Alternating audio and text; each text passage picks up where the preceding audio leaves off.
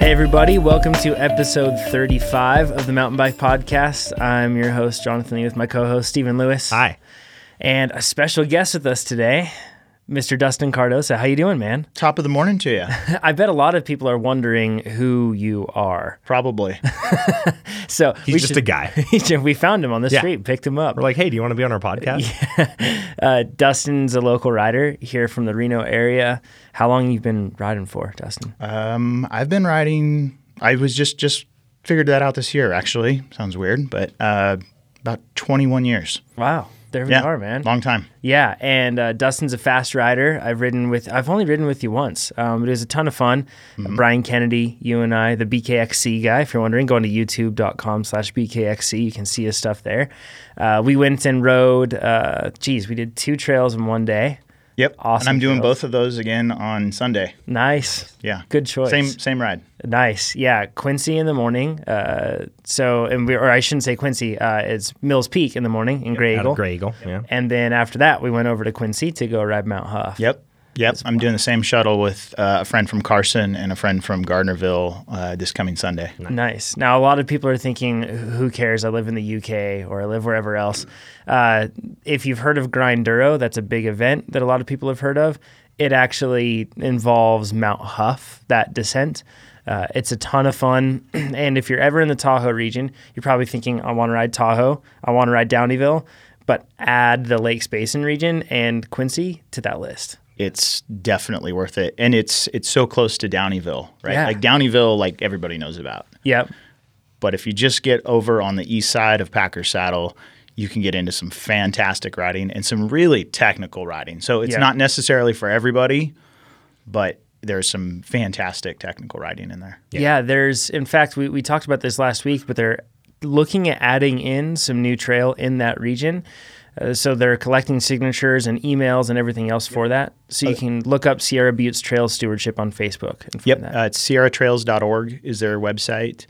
Um, and and in fact, on on that note, uh, for the Mills Peak Trail in particular, they are officially under construction now on that middle fire road segment. Nice. So that is should be probably by next month be all single track. oh, that would be awesome. Yeah. So no more fire roads. no more actually. fire road. That would But be that was good. really fun.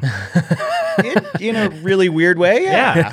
Stephen Strange if you found that fun. I mean, heck, I mean it's probably exciting for people that aren't roadies or whatever else, but well, 40 plus miles an hour with all of the six inch cobble everywhere. It was very fun. I was just or interesting. waiting of the for two. one of them to kick up into my down tube. You know, that's what I was terrified on. So, uh, but Dustin's joining us today uh, because, uh, well, actually, we talked about loosely like having you on the podcast at some point, how it'd be fun Mm-hmm. during the ride, and then.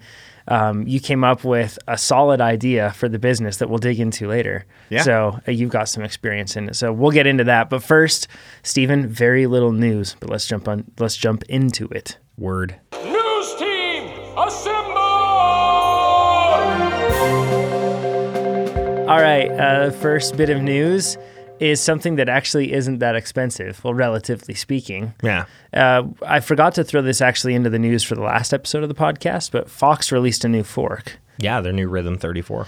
Uh, tell me about it, man. So it's it's basically you know it- RockShox kind of had the market in with the Yari in their like entry level trail forks, and so this you know giving getting rid of the Fit Four assembly in the damper and going to the grip damper with the internal floating piston allowed them to run this fork a lot cheaper. You know, I guess we can say cheaper or you know more of a bargain Right. um, entry level for trail forks. So this is actually a really cool setup, um, you know, for all of your entry level trail people. It looks like it's, I mean, right now they say it's OEM only. Yeah. Uh, I could see that changing in the future, perhaps. I don't know. Maybe Fox wants to keep positioning itself as like a premium over RockShox, and maybe it doesn't do that. Maybe it just specs these o- OEM. I don't know. But um, eh, can you? So grip damper is that worse than like Fit Four? It's just different. Okay. It's older technology. You sound like you're trying to be like nice to a to a person, like when they're like, "Am I ugly?" and you're like, "No, you're just different." No, you have a beautiful face. um, no, it's honestly it- it- the grip damper is just a different way of damping the system, and it actually is not worse or better. It's just different. It really is just different. Okay. Um, so it is older technology. what but will it some do people actually- differently like in terms of like how would I f- or what would I feel differently on the trail if I were to ride this versus riding like the Fit Four? Or would I lose any type of compression adjustment, or would I lose any type of anything else? Well, you're gonna you're gonna lose adjustment, you know, adjustability on this uh, fork, but the grip damper has a progressive lockout on it versus the three position. I believe the grip damper should just be like eight clicks of adjustment in compression. Is that similar uh, to like a Pike RC? Yes. The way that okay. Yes, absolutely. like the more you turn it, it just it doesn't have. E- in fact, some of them don't even have like notched positions. I don't- You just spin that guy, and as it as you spin it more clockwise, it ends up locking out more or firming things up more. Yeah. I should say that's probably a better way to say it. Yeah. Uh, it's got gray stanchions. Which, yeah, I think they're just doing that to be different. You know, that anodizing is anodizing for the most part until you get into like your DLC coatings and your Kashima coating. So I just think it's just a different color Yeah. of. Any updates on the Kashima front? Is it going away yet?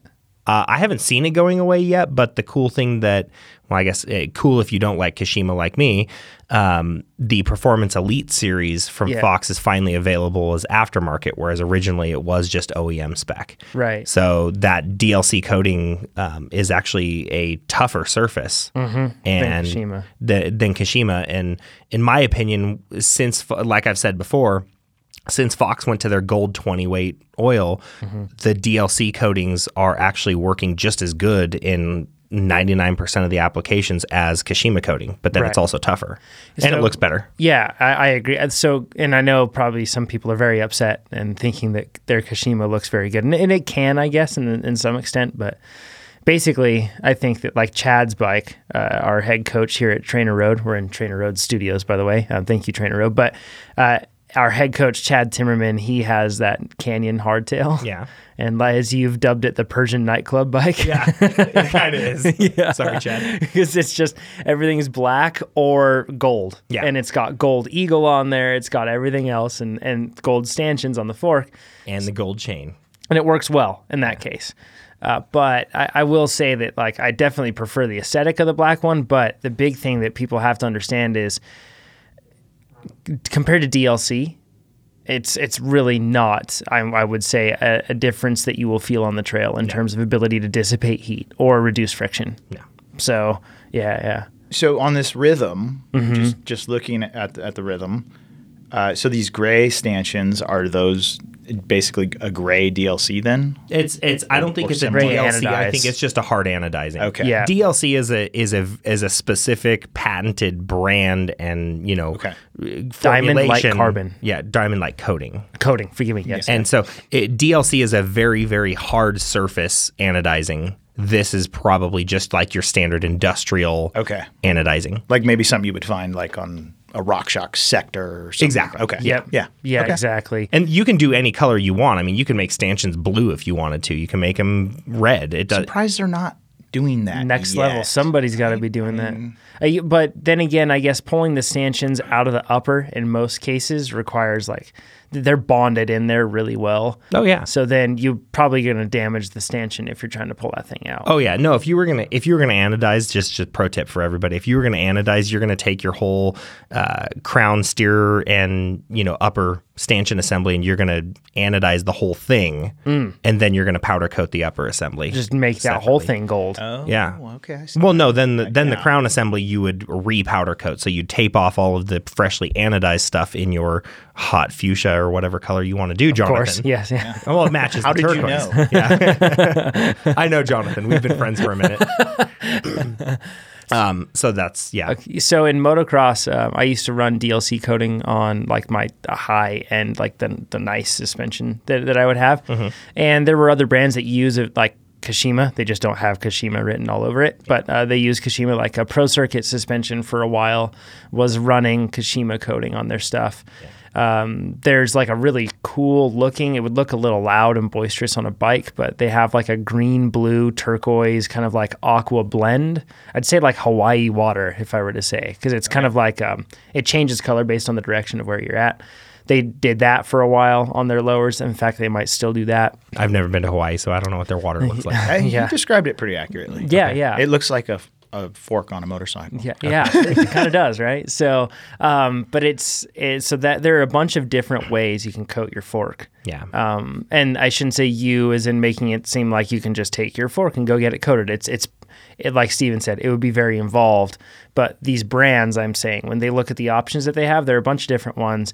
And if you see that you know Kashima is ad- advantageous over something else, perhaps in a laboratory, yes, you could see that, and sure, that could, in the right circumstances, perhaps show benefit or or some type of improvement on the trail. But in most cases, it's just marketing. Yep. So that's and and for Fox, it's brilliant marketing because you always know it's a Fox fork. Yeah. Um, the I'm sure that's why they waited for so long to do a black stanchioned fork on their performance series because everybody knew that it was a Fox fork when they saw Yeah. that. Now it's like, is that a pike or a fox? Mm-hmm. You have to. They look at really the do camera. look similar. They do. especially you know like the Pike on on my bike is so.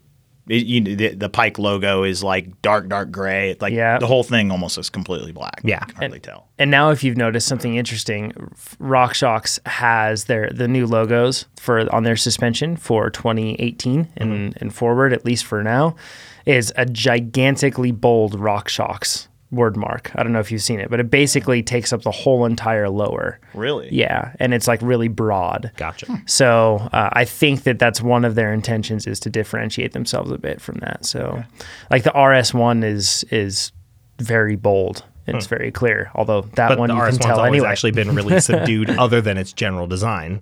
exactly. Yeah, So interesting stuff. Good to see Fox. Uh, way to go. So uh, the next bit of news going on right now, well, actually going on in I think about three hours it starts, or maybe two hours. Red Bull Rampage Yeah. is going on. Spent five days uh, building trails, and now they're going to go shred them. Yeah. Yeah. Um, are you are you uh, what's your feeling on Rampage? Uh, those guys are insane. Yeah. Uh, you know, it's it's crazy fun to watch, but it's one of those things where you, you're like, you you watch and you almost like want to cringe. You're like, oh, please don't Yes. crash on this. I just I can't watch you just pile up at the bottom of this. yeah. And it's scary. I I did just read, you know, our local boy Cam Zink. Yeah. This is his tenth Red Bull Rampage. Yeah. this is a guy that's like married, got two kids. He's running running a business. You know, he's, he's running Yeah. YT uh, over here in the states Census. and and yeah, Census Grips. He's doing a lot of stuff. You know, I mean, just when I look at it from the the father family man perspective, I'm like, man, this guy's nuts. Yeah. But he's that. I mean, he's that good too, and confident to go out and do this. So, I mean, good for him. And, Yeah. And kudos to these guys for uh, for going out and doing stuff that you know so few people will do. I think it's fantastic. Yeah. it- It's um I feel the same. I think we both all of us feel the same. Like it's amazing, but at the same time when we see it we're like holding our breath a bit until the guys get to the bottom of the run. It's it's pretty scary stuff. And I I I'm sure that Cam it, it like wrestles with that, I bet. You know what I mean? I would like think he's you would have got to. The thing is, you know, we could go out. We go out. We ride gnarly trails. I was just in Moab. You know, I was riding Portal and, and crazy trails. That yeah, you could get hurt. Yeah. probably. But the the risk for the stuff they're doing, like if you pile it up off of a seventy foot drop or whatever gap jump or whatever it is they're doing, it's death. like that could be just not just career limiting. That could be life limiting. Yeah. Like, like, you can't walk afterward or something and like that. That's exactly what's happened to my friend Paul, right? I mean, two years ago at Rampage, he had a crash that it was fast, but to a lot of people looked fairly benign. Like he basically came down, went a little deep into this really long downhill landing, got compressed at the bottom, and then it just tossed him just lightly off of like a it was like a ten foot drop. But it tossed him off of that and he landed. But the- the angle at which he landed it ended up, you know, actually breaking his back, giving him a spinal cord injury, and he's paralyzed. Um, it's something that I noticed that they and, and I mean they they didn't they had him on the Red Bull broadcast yesterday, like the preview thing, and they didn't even talk about it, um, which I thought was kind of crazy. But Well, they also there's reasons why they're not talking about that Yeah. right now because of the production that Red Bull's doing about his story. I'm gonna bleep that out. But yes, yeah, That yeah. There- oh, we're yeah. not even allowed to talk about. that. No, no. There's a thing happening. So I There mean, is a yeah, s- yeah, there- okay. there's a thing happening. so they're working on that thing, and I'm sure that's why they haven't mentioned anything about that thing. But Good bleep. yeah, but um, hopefully, like I guess at the point uh, with this is it's. I think that it's um, actually I'm, I'm going to debate something here. Do we need it? Is it really? Do we need to push the sport in that direction that far? I don't know. Uh, I think we've because- debated this last year, actually. Yeah, because it- it's like it's good to see, and it's incredibly inspiring to me. And those guys are some of the best. I don't care if uh, dirt bike or mountain bike; they're some of the best two wheeled, like cycle handling, you know, people in the world. It's amazing to see what they can do. It is. It's it's fantastic to watch. In no way does it make me, as a guy that likes to go mountain biking, want to go out and even attempt doing like ten foot drops on my trail bike. Yeah. Yeah. Like I I don't want to go do that. Yeah, yeah. Because I got to go to work on you know in the morning and Right. and what have you. But uh, you know, as long as there's these guys that are, are talented enough to do it and want to go out and do it, hey, if they want to do it, it's fun for the rest of the world to watch. Yeah, I say, you know, have at. let it happen. Yeah. yeah. I guess so. I mean, the riders do know the risks that they're taking. They do. Yep. Yeah. Yeah. Yeah. It's pretty rough, man. So um, I'll be, I'll probably be watching, uh, hopefully the highlights and no lowlights from that one. So uh, with that, let's get right into the questions. We're going to do is, by the way, before we get in, we're going to do as many as we can. We have a bunch of questions that we still have to get through. So we're going to do like a special questions episode coming up this week where we're just going to answer a bunch of your questions. So That's also part of catching up because we've been slacking. mostly dead. Total slackers. Yeah. Mostly dead. All right. Let's get into the questions. question. It's a ridiculous question. False. Well, that's debatable. All right, first one is from Peter. He says, Hey, I really like the podcast. Keep it going. I have a question about putting a longer suspension fork on an XC full suspension bike. Is it okay and how does it affect the riding if you put a 120 millimeter fork on a 100 millimeter full suspension XC bike to make it more comfortable and ready for a little more all around mountain job? Greetings from Belgium, Peter. Uh, we we actually we've gotten a few questions along these lines, so hopefully this can answer uh, answer for a lot of people. It's not a bad thing. I mean, that's why the ASR from Yeti, they give you the geometry of it with a 100 fork and a 120 millimeter fork. Uh, Cannondale has their scalpel and their scalpel SE. 100 mil and 120 mil version. They a lot of brands are doing this now, and they give you the geometry. If you run a 120 fork, this is what your head tube angle is going to be. This is what you know your reach is going to be. It- it- so you, that's totally fine. It's Yeah. absolutely acceptable. So, so it will lengthen your wheelbase. It Yes. will change your effective head tube angle. Yes, Uh, it will. raise your bottom bracket slightly. It will. And it will make your bike handle differently. Don't just think that it's going to give you more squish. There's more to it than that. Uh, there's also the, a plenty of specialized employees now have the new Epic, and it's built up with 120 millimeter. So As is any good ASR build. yeah so so uh, the the interesting thing about that is that that bike doesn't even come spec that way but a lot of the employees are specking it like that because i think that there's uh, having a, a, a bike that's like a reverse mullet a bit uh, in terms of the for for xc is good so a little more party It's in like front a front mullet yeah front mullet yeah and a little- back tuxedo. A little Yeah. more business in the back. yeah, exactly Yeah. right. Yeah, Okay. a little leggier up front. Um, the only thing is, certain bikes, it's not going to be a great. It's going to affect the geometry in such a way that, you, like, if you already have a high BB, Yeah. it's going to make it higher, and it might really make things wonky. So on on this topic, one thing I want to ask you guys, uh, maybe maybe Stephen has more experience with this, being in a bike shop a lot. Okay. I feel like, you know, back up five to seven, eight years ago, the talk of putting a fork that wasn't the one that was, you know, meant to come on your bike, it, like trying to put put on a longer travel fork. I feel like the, in, in general that was really frowned upon. Like, no way, you're gonna void your warranty. Like, don't do it. Like that. I feel like that used to be kind of the message. Yeah. I feel like that's really changed now, and I don't know if it's just I've noticed that it's changed, or if bike companies are actually going, yeah, you know what, it really doesn't matter if we change it 20, 20 you know, mil. Like, what's your thoughts? Well, I think that they've just developed such advances in geometry design of bikes Mm-hmm. that have enabled it to, you know, for a bike to be like, oh, we can make it a little bit more aggressive and a little bit more, you know, uh, weight towards the front and a little bit better climbing prowess by putting a 100 mil fork. But if you want a little bit more party, you Mm-hmm. can also put Mm-hmm. a 120 fork. So I think it has to do a lot with the the actual frame design. Um, But I also think a little bit of it might be the mountain biking side of things getting further and further away from the pretentious roadie. Right. You know, like, oh, you put a different fork that has a different trail or a different rake on that. Like, how dare you? Yeah. How dare they? Yeah. well, and I would say one other thing, maybe for Peter here, in just in this regard, is I so my now backup bike, but was my my go to bike for years was a ASR uh, 5 carbon, Mm-hmm. Yeah. great bike, can go 120 or 140. Yes. uh, and on when I- 26 inch wheels. on 26 inch. Yeah. And when I got that bike, uh, it came with a 120, and I was pedal striking at a very low bottom bracket, but I was pedal striking like crazy.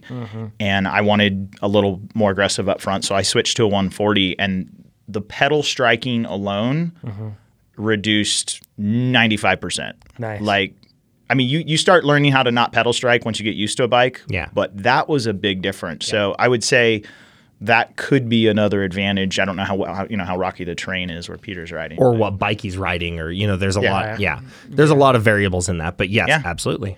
Yeah, uh, when you do it, I would just highly recommend not getting a fork with a brain. That's all. So yes. Yeah. Don't get a used specialized fork. Good call. no, yeah, don't do that. Um, okay, getting into the next one from Goat Shredderick. His mother gave him that name. I'm sure. She really liked him a lot, Yes. clearly. Hey guys, love the podcast. It's awesome to discover a podcast that delivers quality mountain bike content with enthusiasm, humor, and knowledge. I'll be shooting that five star review over on iTunes as soon as I finish here. Nice. better. Thank you. Yes. Uh, so he says, sorry for the long winded question. Uh, my shop. This one. This is an interesting one. It'll be. Uh, I'm, I'm curious to see where you place fault, Stephen. Mm. So he says, My shop, my bike manufacturer, and myself are in a bit of a disagreement over a recent warranty of a frame. Three weeks before the frame was warranted for a crack, I had pivot bolts and bearings replaced by the shop. The day I got back from the got the bike back from the shop, I noticed paint distortion. I assume he means like cracking or something. The paint was disturbed Okay. at the weld under the top tube at the seat tube. I pointed this out to the shop who removed the paint but could not see a crack at that time and recommended I still ride it while keeping an eye on it. Three weeks later, the crack in the aluminum became visible and they had the m- manufacturer warranty the frame. The manufacturer had replaced the frame complete, but also needed the old frame back and complete, including the new bearings and pivot bolts I had just installed. Can I stop there really quick? Isn't Yes. that a little weird? For the Yeah. frame to need the bearings back? Well, so for and, and I, I'll just share my experience really quick. I've um, I've sent back a crash replacement frame to Yeti. Yeah. And they said take everything out. Yeah. Like switch infinity, take it out. Like seals, take it out. Cable, like the even the little rubber grommets that go into the cable guide slots. Yeah. Take those out. Take everything out. Just send us the carbon. Like in this case that made up the frame, or in his case the aluminum. Okay. Is that normal? No, I've actually never seen.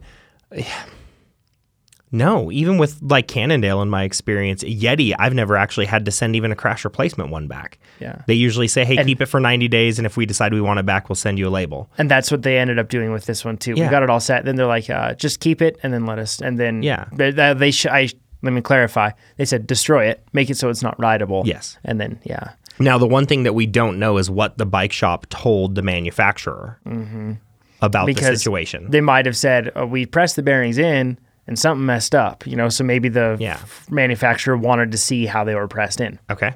Yeah, Maybe. Maybe. Yeah. Theories. All these are theories. So, uh, getting back into it, he says uh, these parts cost me just over two hundred dollars, and the labor being another one hundred. Uh, I asked for new bearings and the and bolts installed on the original frame. Originally, I was told no, but after bugging the manufacturer, they agreed to pull the bolts from the cracked frame. They are send and are sending those back with a sorry. We can't do anything about the bearings.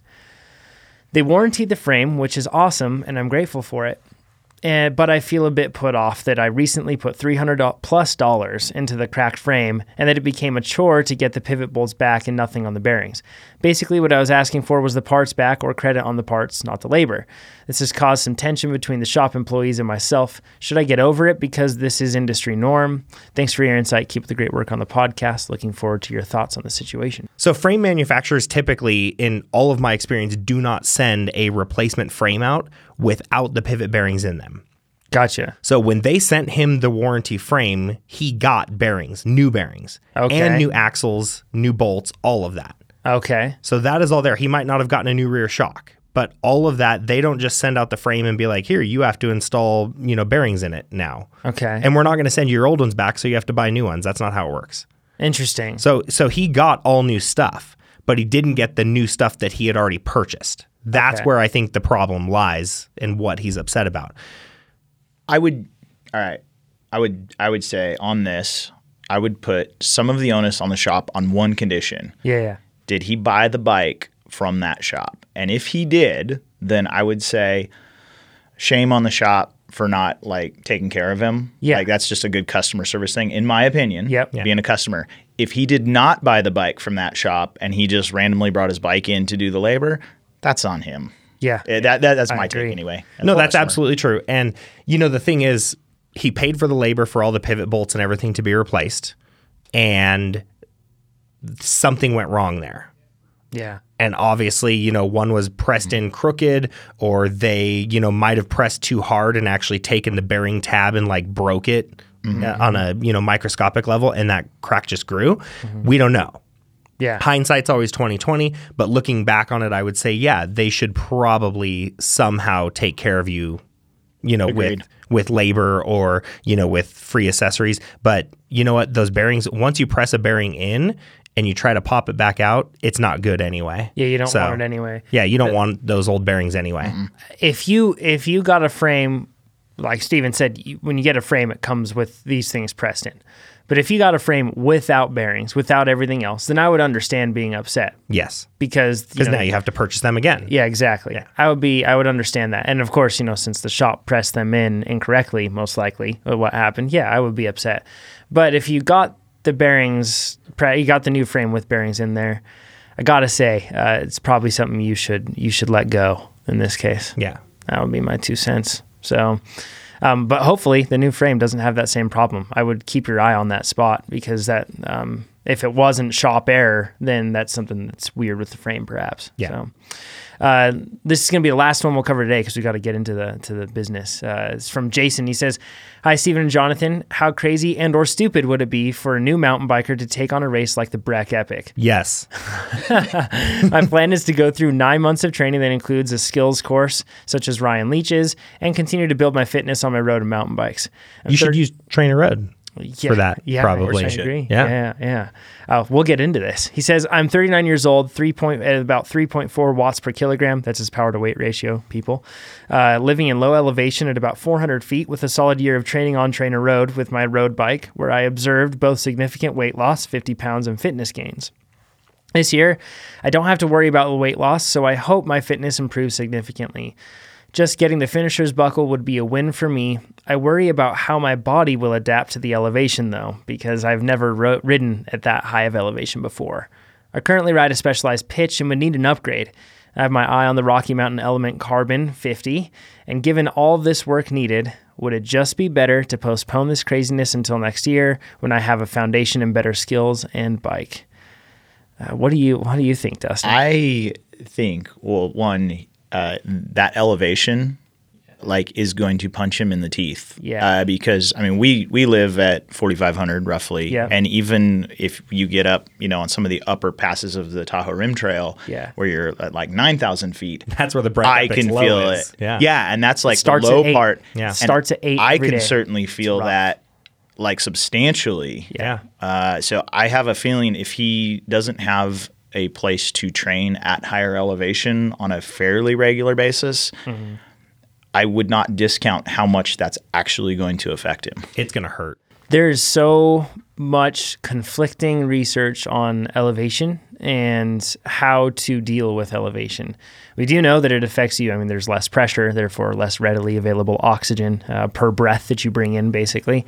So, thusly, you have less oxygen to deal with. Your blood is basically just watered down, so to speak. It doesn't have as much oxygen content. So that means that you end up having to uh, your your cardiovascular system has to work harder Yeah. uh, to be able to pump the blood to get oxygen into your muscles. So then you can actually the mitochondria within your muscles can can work. The little engines, right? Now we know that about elevation. There's no, no there's no uh, no fuzziness there.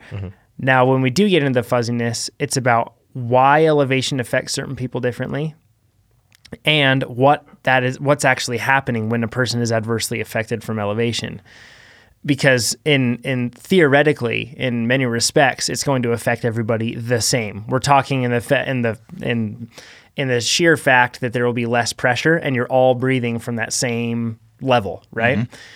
However, certain people, whether it be aerobic efficiency, uh, whether it be, and uh, this is where I actually lean more toward, whether it be some type of psychological conditioning that they have, they're able to manage it more effectively.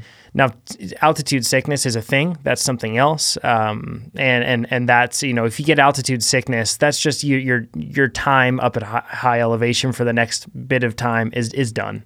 So that means you have to get down, and usually elevation sickness, it's you know extremely strong headaches, vomiting, everything else that you get. It's pretty rare to see people get elevation sickness from something like, you know, below 7,000 feet. But when you get up into 8,000, 9,000, a little more common, but 10,000 and plus, it's much more common to see. But the the big thing, and I, I I am a believer in this, and this there is no science here, so disclaimer, no science. But I believe that a lot of what happens with people when they go to high elevation is number one, everyone's thinking about it. They're scared about it. It gets inside their head, and you feel that shortness of breath. You feel the accelerated heart rate. And as a result, you allow that to put yourself in a bit of a nervous mess. I've seen this happen with a bunch of people. They feel that shortness of breath and they panic, and then at, they can't come back down from that. They can't collect themselves and calm down. And I think that's compounded when you're racing as well, because Yes. especially if you're not used to racing. I know the first time I did a race, I think I did the Downeyville Classic was the first time I'd ever done a bike race, which was which was nutty. Good one to start with. yeah, I- yeah, yeah. That was a long time ago. Uh, but it- the point being, all the stuff you just mentioned, right, and and kind of the anxiety you can get from that is going to be amplified Totally. by being in a race situation, also. So I would, yeah, that's that's really yeah good advice. it's so b- i think that for example myself i've never been affected uh, comparatively adversely to from elevation we just climbed um, mount akea uh, and on hawaii that was 13600 feet and toward the top of that we had one guy with us and he was like we we he so the the top bit of that i know we're getting into roadie stuff forgive me but the Okay, top- there's some dirt. yeah, there was. Yeah, five miles of it is. I don't know if I could call it dirt. It's just like volcanic, like ashy rock. There's no organic matter really to it. You know, it's just kind of. It doesn't pack together. Like it was wet, but it still wasn't even like. It was just like you know wet beach sand, but not like wet from the waves, like Right. wet from r- the rain, right? Right. So it was still really hard to go through. That was a soul sucking section, and then after that, it just continues at twenty percent to the top. Like it just never. It, It's really steep. it's you really notice the rough. first 50 miles of that, the road portion wasn't soul sucking to Jonathan. no. Who is this person? Yeah, right? but it was the I, at that point where it turns to dirt. The the guy that was uh, he was a train road user actually. His name was Jake. He was awesome. Um, he didn't have low gearing and he had skinny like twenty five or twenty threes. So he just had the bike that he did and he was going to do the best he could. Once he got to that section, he was already so tired and worked. He was like, you know what? I'm going to leave my bike with the follow cart and I'm and he's a triathlete. He's like I'm just going to try to run this. Which he said he basically just walked. he's like running was really hard. Yeah. Cuz it starts at that point you're at 9000 feet and climbing upward all the way up to, you know, for the next 4000 roughly or 5000 almost feet. Yeah. So, um, but we got, we found him. I, I summited and we were coming back down in the car and we found him and he was walking his way up and he was like going sideways all over the place. And he was telling me one of his big concerns going up was the elevation, you know? And he was in a spot where he was breathing really shallow. It was pretty rough. So I, I could see this, Jason, certainly I could see this being your biggest worry and your biggest concern. And I don't know how to train you against their their altitude tents and everything else. People are probably going to send an email saying like, "There's a mask, and I can look like Bane and do CrossFit." I get it, cool, but it doesn't do anything, anything to prepare you for high elevation, other than the fact that wearing that mask will make you get used to the fact that you can't breathe very well. Yeah. That's it It just allows you to be comfortable with that. it might it'll increase your diaphragm strength Yeah. but that is going to do nothing for you at elevation Yes. so the only thing that that will do is increase uh, your time in a position where you feel as if your breathing is less efficient or compromised Yeah.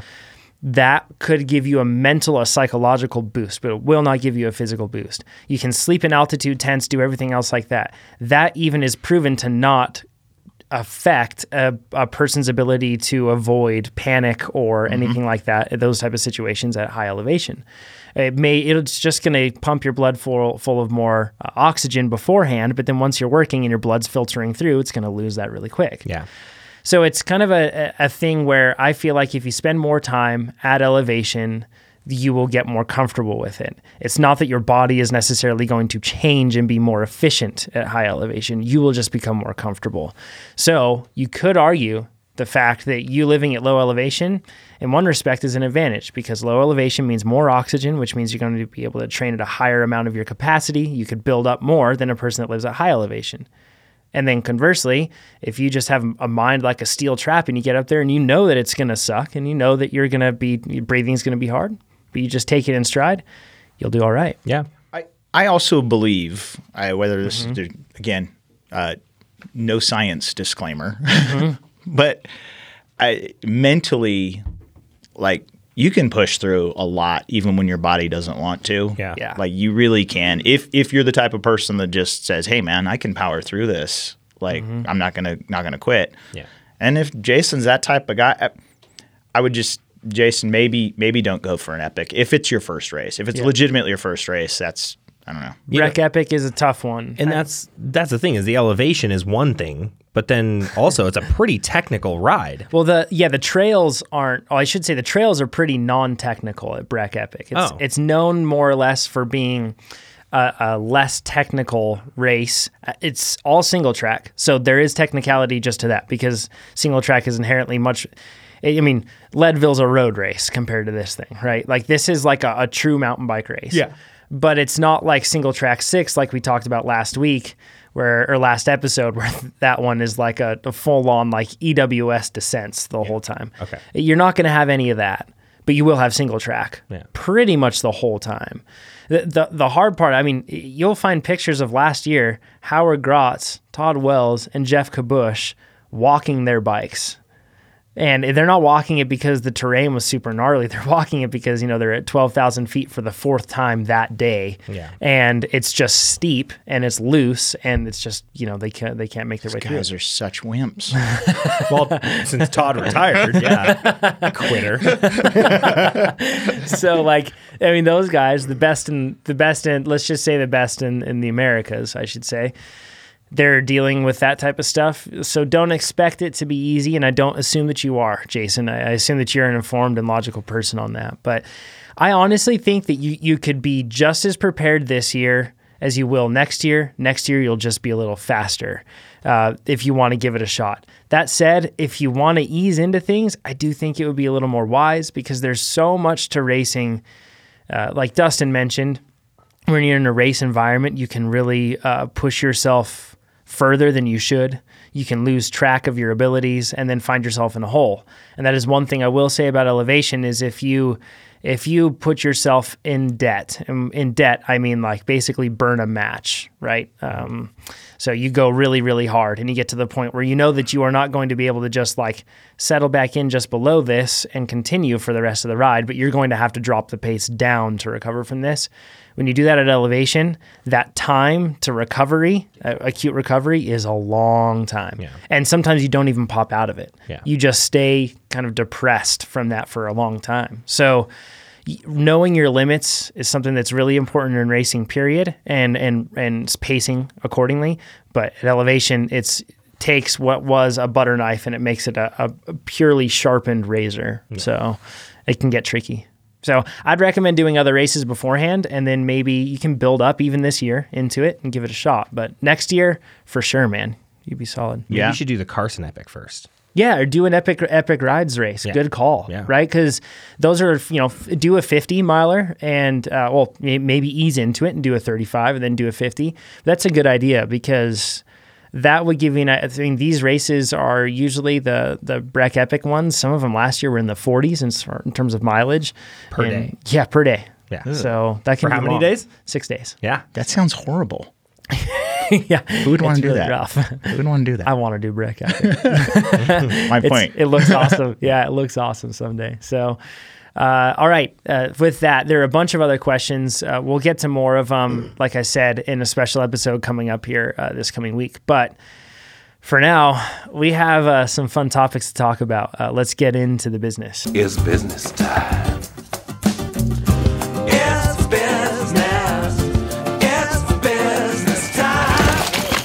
All right, we are going to get into uh, what some people may call MacGyver tactics or uh, or trailside hacks, the things that, that you can do to get yourself out of a sticky situation or or let's just call it dangerous situation, even out on the trail. Uh, Dustin, you wrote in because you have a whole list of of experiences and things that you've learned. I've seen a over the lot 21 in years. the 21 years. a lot. Yeah. Yeah. Like personally or or through through other friends. Yeah. But yeah, which I'm sure you guys have too. Oh, yeah. I mean, We'll be able to chime in. Yeah. It'll be Yeah. good. Yeah. Um, so, and what I'm going to do here is we're going to walk through basically the things that we want that you should carry with you when you are riding. Yeah. And we're going to talk about minimums. Then we're going to talk about luxuries. And uh, perhaps luxuries is a bad term, but we're going to talk about things that you can carry to really be prepared. Yes. And then we're going to, and we'll probably wrap in some stories and context throughout, but then we're going to wrap in a bunch of stories and context thereafter. So, uh, what do you bring with you on every ride? What's what are the what are the, E EDC for your yeah, riding? yeah, the everydayers, and this is like what I would consider like the post ride or post work ride, like the, the your local loop that you're gonna go knock out. You know, for us, it's like Dry Pond or something right, Right. here. Yeah. uh, and you know, for those, obviously, I'm gonna carry a pump or some type of inflation system, CO2 or a pump. Usually, I have a pump Mm-hmm. because. You know, you can uh, sometimes CO2s fail or whatever. Yeah. Uh, so I, I try to always carry a pump, a tube, obviously, maybe a patch or plug kit. Eh, That one's a maybe on the shorter rides Yeah. because if you have a tube, and you know you might not you might not deal with that. Obviously, some some water and and maybe food if it's a long enough ride, and a multi tool. I don't think beyond that for your local ride, you have to have anything else. Again, if I had the walkout for any reason, Yeah. I could. It's probably only going to be a, a, a couple. It's a local route. Yeah, it's local. I'm not going that far from the truck. Just taking your bike for a nice walk in the forest. Yeah. Now, Or desert. I Yeah. carry Be a all that. cyclo- be a cyclocross racer for a Right. while, basically. Yeah. yeah. Yeah. And I carry all that in a pack because I like to ride with a hydration pack. I, I know it's Yeah. like sometimes you say on certain rides you don't. Yeah, I usually don't. Uh, but there, and and the main reason is I hate packs, right? Mm-hmm. But I have found that the USWE, E, that's U S W E pack, I found that that one is awesome. Uh, Liat also, m- Liat, the Liat pack is just a rebranded USWE, E, so it's a white labeled USWE. E. So Okay. um, but that pack, it's got like a harness system with like a buckle in the front. It And looks like, an X Man. Yeah, yeah, yeah, It although less impressive. Yeah. but uh, but yeah, and it's it's it holds it so firmly to you. There are, and I'm going to call them fanny packs. Don't you dare call them a shuttle pack or a trail pack. but- Enduro pack. Yeah, yeah. It's on your hips. It's yeah, a fanny pack. Exactly right. Uh, just own it. But um, a fanny pack. I don't. I've tried riding with one before, and I hated it. I didn't like that it flapped around, and people say, "Well, you can get one that doesn't flap around," but then it ends up like I've seen those things. They end up like strapping over your shoulders, and it's basically a really low What's backpack. the point of that? Yeah. I don't. So um, not into those, but these U Suites are, are really they're compact, they hold tight, they are not very voluminous, I would say, and so they do make one- some that are bigger. But I think a big secret to this is if you want a pack that's low profile that isn't going to shift around on you, try to be conservative with the things that you're carrying and the volume. If you have a pack that has a bunch of volume and it's loose, then Mm-hmm. it is even if it's tied down tight to you. If the if the pockets themselves are big and and not well structured, then you're gonna have stuff weight shifting around. That's what scares me. Yeah. Um. I mean, you're Stephen. You're a really technically proficient rider. I've mentioned this before. Okay. Um. do you want me to I keep am. going? Yeah. Tell me more. so, but uh, the things that you do on the trail, a lot of, the, I mean, you use like a lot of shifting your body weight. I've seen you hop onto gigantic logs before and those sort of things. Uh, you're able to just like pick up and bounce onto them. That type of technical riding, when you have a pack that's jumping around and rolling around on your back and moving, it's like, sure, it's possible, but it is a total pain. yeah. And that's the type of stuff where I think that people might not even be realizing that they're really compromising their ability on the bike because they're riding with a, a bad pack. And that's I, I, I totally agree with the bad pack, right? Yeah. You don't want one that's flapping around. Mm-hmm. Um, on, on kind of on that topic, I prefer to carry the weight on, in my pack as opposed to on my bike. Yeah. Mhm. Like, I know you have like a specialized, you can store all this stuff in the SWAT thing, and but by the Well, time that's you get usually a pump, where all your pot goes. and it, well, yeah. Yeah. If you Not have room left Dustin's. over, though, Yeah, yeah. then you uh, put your pump and your tube Yeah, and yeah. stuff. If you have room, left Yeah. over. but yeah, that's where you smuggle your drugs. Yeah. Uh, but you know, if you get if you do have all your stuff on the bike plus the you know a, a water bottle and everything, like to me, I like the bike to be really nimble. Like I like Okay. to toss the bike around a lot, so I like my bike to be kind of free of the weight if I can, and I don't mind carrying it on on me. But again, you do have I'm to have a backwards. pack. Yeah, you're backwards. You like Yeah. it the opposite way. You'd rather carry that weight on the bike. on the bike and d- down as Yeah. low as possible. Yeah. And then, uh, like you know, Steven and I use fabric stuff. Um, not as if like like like wrapped in fabric, but fabric is Fabric the is a brand. brand, Yes, and uh, they make a tool keg. And also bottles that have these really cool. They have these little T bosses. So you know the the bolts that go into your water bottle cage, water bottle cage holders, if that's even a thing. But the bolts that go into your frame for your cages, they have them, but they just like if you're looking at them from a side profile, it's shaped like a T, and the bottle slots onto those. It's awesome. and they have the same thing with their tool keg, and they have a tall tool keg now, which I've seen, which is awesome. That tool keg down there, that's what I carry on my bike in most cases. Uh, I'll like on a long ride, I'll put that tool keg down there, and that thing will be packed with, like you said, the those. That's exactly what I carry. The only thing that I add into there is, and this is not on an everyday ride, so we're getting into something a little deeper. But uh, I add in black duct tape on there. Gaffer's tape would be ideal. That would be a little better, Yeah. uh, because the adhesive wouldn't peel off. And then I have a rag. The rag serves two purposes. Number one, to stop things from rattling, which is probably the most important thing because I'm anal about that stuff. But then number two, it also gives me the chance that if I need to clean things off, like I don't know if any of you guys have, and I'm looking at a lot of you who don't clean your drivetrains well. When you have a chain thing, it, you come out of there looking like you just came out of the World War One trenches because you're so covered in grease. Like you know, it's like, on you your just got face. done working on a steam locomotive. yeah, and all you had to do is just you know put that quick link in there, and you're covered head to toe. Yeah. So uh, having a rag for those situations Yep. can be nice. Um, so that's so, but that's you bring up a good point though. Maybe you like the feeling of a bike being lighter, and you have a situation where you have a good pack, and that weight isn't slosh, you know, sloshing around on your Mm-hmm. back. So that's that's cool. I like that different perspective. uh, it really, really just quick side note on the on the packs that Yeah. that fit like like you said, I you, you use the term harness a lot. Like it fits, you know, like a tight harness, like uh, like the bro or the manzir. Yeah. yes. Yeah, like one of those posture fixing things. uh, Yeah. yeah. So uh, running packs, like trail running packs. So uh, Yeah. the, the brand that comes to mind off the top of my head, just because it's the pack my wife uses to trail run, is Nathan. Nathan, You yeah. know, Mm-hmm. they make they make a lot of stuff, and I've actually used her pack before.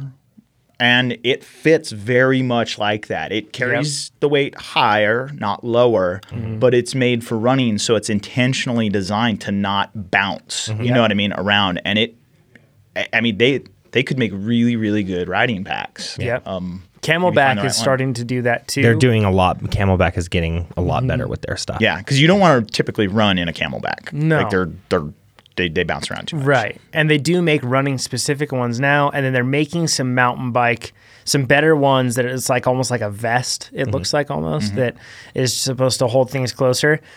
I think a big thing too is about how you pack your bag. Mm-hmm. Agreed. I put heavy stuff down low and then I'll pack lighter stuff up top. Mm-hmm. Uh, that usually means, and in my pack, I usually carry. So if this is a short ride, I don't ride with a pack. Nope. If it's a longer ride, I ride. And when I say longer ride, I'm talking, you know, if it's going to be three hour or over three hours, then I'll bring a pack. Yeah. I Or if usually, it's a thousand degrees outside. Yes. Um, if it's really hot, and because I usually, if it's hot, I'll drink a bottle an hour, and those bottles are like the little like 16 ounce bottles, you know, Mm-hmm. like what you see here. So, uh, and sorry, what you see here, nobody can see. it. I'm I holding see a it. bottle in my Yeah, hand. Why doesn't everybody else see it? Look, So- everyone, look at the microphone. So, but we have with these bottles, I'll put my fabric bottle underneath if it's really hot. But then I always carry a Sawyer straw if it's really hot, and I'm riding in a place that actually I know has water. Yeah. And that's like a filtration straw. Okay. So I'm able to just take that and then I can just sip from a stream if I want. Or what I can do is I can fill up like a little bladder. on those longer rides, I bring that regardless, just because I've ridden plenty of times where other people run out of water. And if you're by a stream or a creek, you can just risk it and drink it. Mm-hmm. But it's probably best to fil- filter it, especially a Sawyer straw is super small. You don't want So- to go through the Giardia diet. That's No, although it's quite effective. what I hear. I have to ask you guys now. I again, I typically always ride with a pack. Okay. Yeah. And but I I do that kind of for one really main reason. It's not that I couldn't carry all my stuff without it. yeah. It's that I always have, and I've become very very anal retentive about this. I always have all my stuff in my pack. Like, Okay. and I gotcha. have my shoes clipped onto my pack, and I have my knee pads in my pack, and I have my helmet clipped on my pack, and my gloves are in my pack, and my glasses are in my pack. So I know that when I grab my pack, You have all of your. I have all my stuff, and I won't show up to the trailhead because mm, over 21 years I've shown up to the ride and been, oh crap, I don't have my helmet, I Or I my forgot my shoes, or Yeah. whatever it is, uh, and that sucks Yes. Mm-hmm. and you're just like, oh. And so you know, and then you, you go drink beer or something, I guess. But but it, it's horrible to show up and not have your stuff. And so for me, it's all about like when I'm done with a ride, put all my gear back on my pack, Yeah. Like, all of it immediately. So when I go next time, I just grab my pack and I have all my stuff. For me, if I was switching from pack to non-pack to pack to non-pack, I would lose. I would forget something, guaranteed. Absolutely. And so you, g- I think you just have to be disciplined about it if if you're going to switch back and forth. Yeah. So you guys probably are. what I do is I always carry my my pack with me, but I don't always ride with it. So what I'll do call. is if I'm going to take my pack, I will take my camelback or not my camelback, my fabric tote, my tool keg, Yeah. and I will just put that into my camelback with all of my stuff preloaded. That's smart. And then I usually like my multi tool. If I if I'm just riding without my pack, I'll have my multi tool in my pocket, and then I'll have you know water. You know, I'll use the fabric water bottle cage instead. Um, but if I'm gonna go with the the pack, I can interchange everything very easily by keeping it modular. So I literally have in my in my camelback tote, or not my camelback, my fabric tote. I don't know why I keep wanting to call it a camelback tote. Yeah. So in my fabric tote, I keep tire levers, three 25 gram CO2s, two different CO2 inflator devices because I've had them fail before. Nice. That would be bad. Oh, And then I keep rags, which actually my rags for keeping everything from rattling are just um, the Ride 100% goggle um, White. sleeves. Oh, the oh, goggle okay, sleeve, yeah. the, the little package Okay, that yeah, they come in. And so I I just have want to those. chime in so hard on that, but I'm just going to hold back. You just hold back, whatever you I'll got to just do. hold bud. back, yeah. well, I got to get something greasy, and it might as well be their logo. anyway, no comment. yeah, inside joke. um, so, um, and I just keep everything in there, and then if I'm going to switch back and forth, I just pop it off the boss, throw it in my camelback. Mm-hmm. that's a great Yeah. strategy. and yeah, and so I I usually keep um, what I'll do is I will put all of my stuff in my pockets. And my little SWAT pack, it's not a SWAT pack because they're Yeti bibs, so it's not called a SWAT pack. it's an enduro Enduro bib. enduro bib. Um, and I'll I'll put my water bottle on the bike, and then I will just carry all of my stuff in my you know i- on my person in my pockets because I never wear lycra. I'm always baggied, even on cyclocross rides. Um, He's like her underneath. Well, yeah, but We all are yeah, underneath. Yeah, I just want to make that clear because a lot of people, yeah, true. they yeah. may not know. Yeah, I cover my lycra though. Yeah, I'm just not. exactly. I'm, I'm ashamed of it. There are pictures of you wearing a tutu in lycra, so This is on true. the internet. So That's true. But I was carrying a Pinarello, so it's okay. Um, so and then and then what I'll do is if I'm going on a slightly longer ride where I need a water bottle, I Mm-hmm. will take my camel back, but not use the bladder in it. Yeah, Then the really long rides, then I will bladder and you know do everything that way. Yeah. Mm-hmm. So I have kind of three stages that I go through, um, and it really depends on length of ride and, and the ambient temps outside. there are some. Ex- I've only ran a pack. I, I, I'll, I'll run a hydration hydration pack in rare circumstances. Park City point to point comes to mind. I will definitely run Yeah, one that was there. 70 miles. though. Yep, 75 miles. And that one has really good aid stations, so you don't need a pack. Yeah. But the thing I like about the pack is the it gives me the ability to skip that aid station. And I'll actually put in hydration as like a reserve in my pack. I won't drink it until I need it. So I'll drink from my bottle 1st And then if I can and if I'm able to stop at that aid station in that race, then I would, but otherwise I wouldn't. So and then single track 6, I ran them there because I didn't know what the aid stations are going to going to be like. I didn't know what anything else would be like, and it was super hot up Mm-hmm. Yeah. there in Canada. So uh, there are times when I run hydration in my pack, but it is very rare. I usually use my pack to carry other things Exactly. and hydration on my bike. and here's here's your pro tip for all of you eh, i have some friends that do this and it annoys the crap out of me when you fill your your your hydration bladder Oh, I know where he's going with and this. i can hear you sloshing around 15 feet away from me Yeah. that's bad means Yeah. you didn't take the air out of yeah it. so always take the air out of your pack it will eliminate all of the sloshing issues that you have and actually be noticeably different while you're riding gives you more space to put other stuff. Exactly. Exactly. Because Yeah. you don't Why want to fill it with air? Yeah, exactly right. Yeah.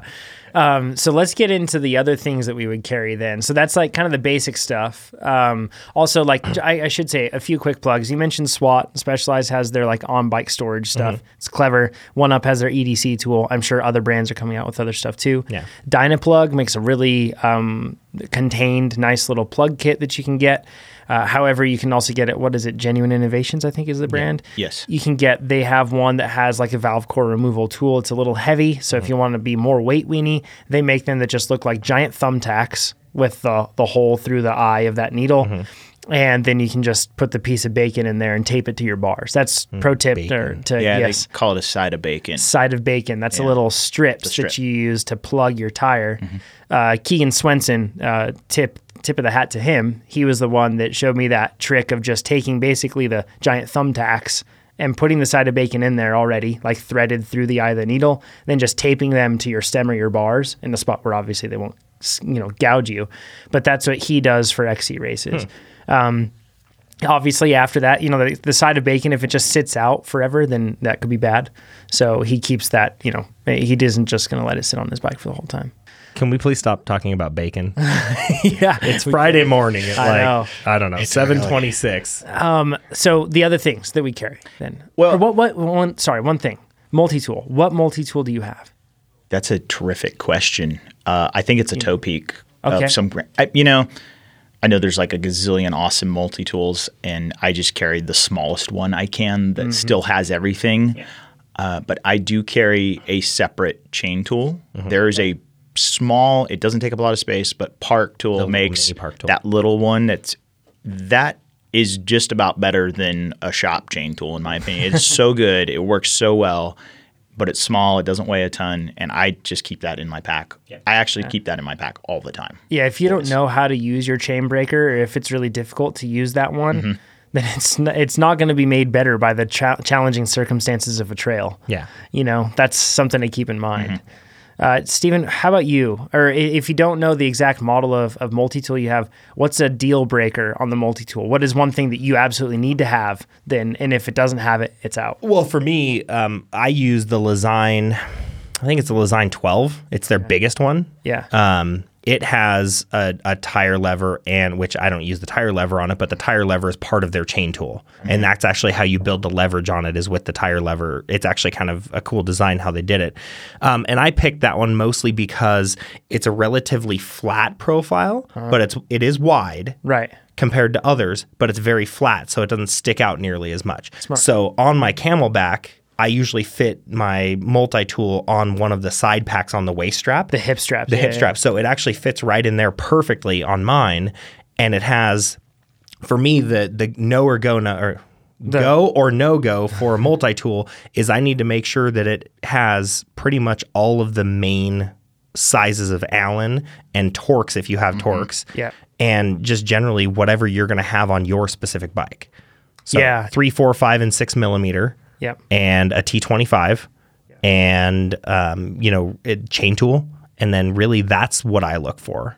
one thing that i would s- add on with multi-tools is do not get a cheap multi-tool No. No. from a brand that you don't know about if the metal is crappy metal then it's going to mess up your bolts if there- it's not machined properly and things aren't you know to spec Yeah. then it could mess up your bolts it's just not worth it like it'd be getting a tool to potentially mess up your bike rather than fix it Yeah. so Mm-hmm. it's worth spending a little extra to get one from a company like Topeak or Design or even Crank Brothers multi tools are Yeah, very their good. multi tools Yeah. are good. Yeah.